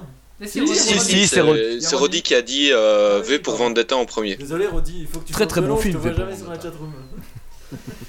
Allez, dernier, dernier, dernier. C'est aussi encore une citation. C'est ça, c'est pas une citation, c'est une partie de film là, cette fois-ci. Ah. Et il faut donner le titre du film. Comme euh, avant. Attention, c'est court et c'est dur. C'est normal, c'est le dernier point euh, à attraper. hein. Attention, vous êtes prêts? À mon âge, les bougies coûtent plus cher que le gâteau. Je n'ai pas peur de mourir, j'ai peur de ne pas avoir assez vécu. Il faudrait marquer en grand sur tous les tableaux des écoles du monde. La vie est une cour de récréation, sinon elle n'est rien. C'est un film québécois avec l'accent qu'elle a Elle est rien. Allez, je vous le repasse. À mon âge, les bougies coûtent plus cher que le Euh, gâteau. Je Oscar n'ai pas peur de mourir. euh, J'ai peur de ne pas avoir assez vécu. Il faudrait marquer en grand sur tous les tableaux des écoles du monde. La vie est une cour de récréation, sinon elle n'est rien. Non, Sinon, est derrière. Je l'ai sur euh, euh, Nobody. À mon âge, les bougies non. coûtent plus cher que le gâteau. Je n'ai pas Euh, peur de Personne. mourir. J'ai peur de ne pas Non, avoir non, assez non, vécu. Il faudrait marquer en grand sur tous les tableaux mais des presque, écoles t'y du monde. La vie Ah, est une personne. de. Je ne suis personne. C'est celui qui a fait Mr. Nobody. Mr. Mrs. Nobody. Mr. Nobody. C'est Mister Nobody. Ah, ouais, mais c'est Ah, on n'importe t'a quoi. volé. et voilà. Ouais, mais c'est n'importe quoi. Enfin, Un c'est vraiment- joli C'est vol vraiment un bien jeu de joué. rapace, hein. C'est le Dragon qui se vote. hein. C'est un jeu de Attends, rapace et le jeu de point rapace est. Je t'accorde le, je t'accorde qu'il y a le point. quelqu'un qui a je, dit je suis Vendetta, toi, désolé, t'as je dit t'accorde le V point si pour tu es Vendetta. capable de me dire qui, qui est le réalisateur. Et ne tape pas sur Google, tricheur. Jaco Van der Maal. C'est pour qui alors C'est pour euh, Grumpy. Et la chatroom, c'est pour euh, El C'est Coloc. Jaco. Van der Maal et il a fait Toto le héros aussi. Et entre parenthèses, c'est vraiment mauvais comme film. hein. Euh, J'ai rien compris quoi. C'est pour le colloque euh, le point. Le colloque, il est passé euh, à la DSL de la NASA là. il, il est passé premier le colloque en une soirée. Merci, au revoir. Il y a un fil qui passe dans mon ordi jusqu'à chez lui. C'était fait hacker. Il va venir une fois par an et il gagnera. Ouais, c'est ça en Allez, fait. on va finir avec le dernier coup de cœur, coup de gueule, et c'est celui de Grumpy. Coup de gueule. Eh ben, mon coup de gueule à moi, c'est qu'on vient de me retirer un point. Vas-y, Grumpy. Alors, ben, en fait, euh, j'ai un, pre- j'ai un coup de gueule et un coup de cœur. Donc, mon coup de gueule, c'est contre euh, ben, les tanneries qui sont en Belgique. Parce que ben, j'ai dû euh, ben, les contacter pour avoir du cuir. Et en gros, je suis tombé sur plusieurs tanneries flamandes qui, entendant que j'étais francophone, m'ont presque raccroché au nez. Ce qui est super. Et donc, je vais quand même faire la pub de celle chez qui j'ai commandé, parce que c'est les seuls qui ont été vraiment sympas avec moi. Euh, c'est la tannerie Radermaker, qui sont super sympas, qui répondent par mail, etc. Et les autres, c'est tous des connards. Allez Et alors, mon coup, de gueule- mon- mon coup de cœur, euh, ben, c'est simplement, je ne sais plus ce que j'ai noté, donc... euh, Ah oui, c'est qu'aujourd'hui, on était en avance. Ah oui, Ah ah oui. oui, on était pas. Gros coup de cœur, à c'est vrai. Est-ce que, est-ce que tu aurais pas comme l'impression d'avoir usurpé un point Ça, c'est son prochain coup de cœur. Allez, on va maintenant on va clôturer ici ce podcast. On va faire un petit tour de table et puis ensuite euh, on s'en ira jouer à à Galaxy, Galaxy, euh, Galaxy Star. C'est parti pour toute la Allez. Battlestar Galactica. Euh, Kelvin, ton mot de la fin peut-être.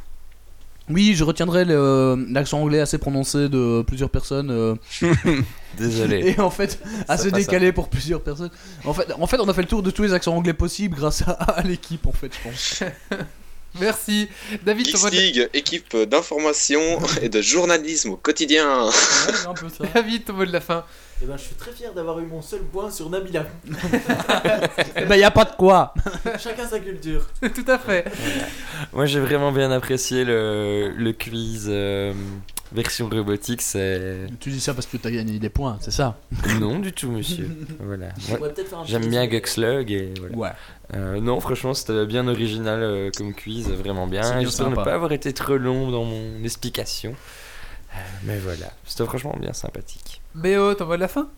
Euh, toujours un bon podcast avec euh, un bon humour, euh, déjanté, de, de bonnes personnes et une chouette euh, chatroom bien remplie.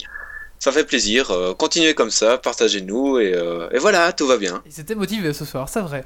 Ouais. Grumpy, ton mot de la fin?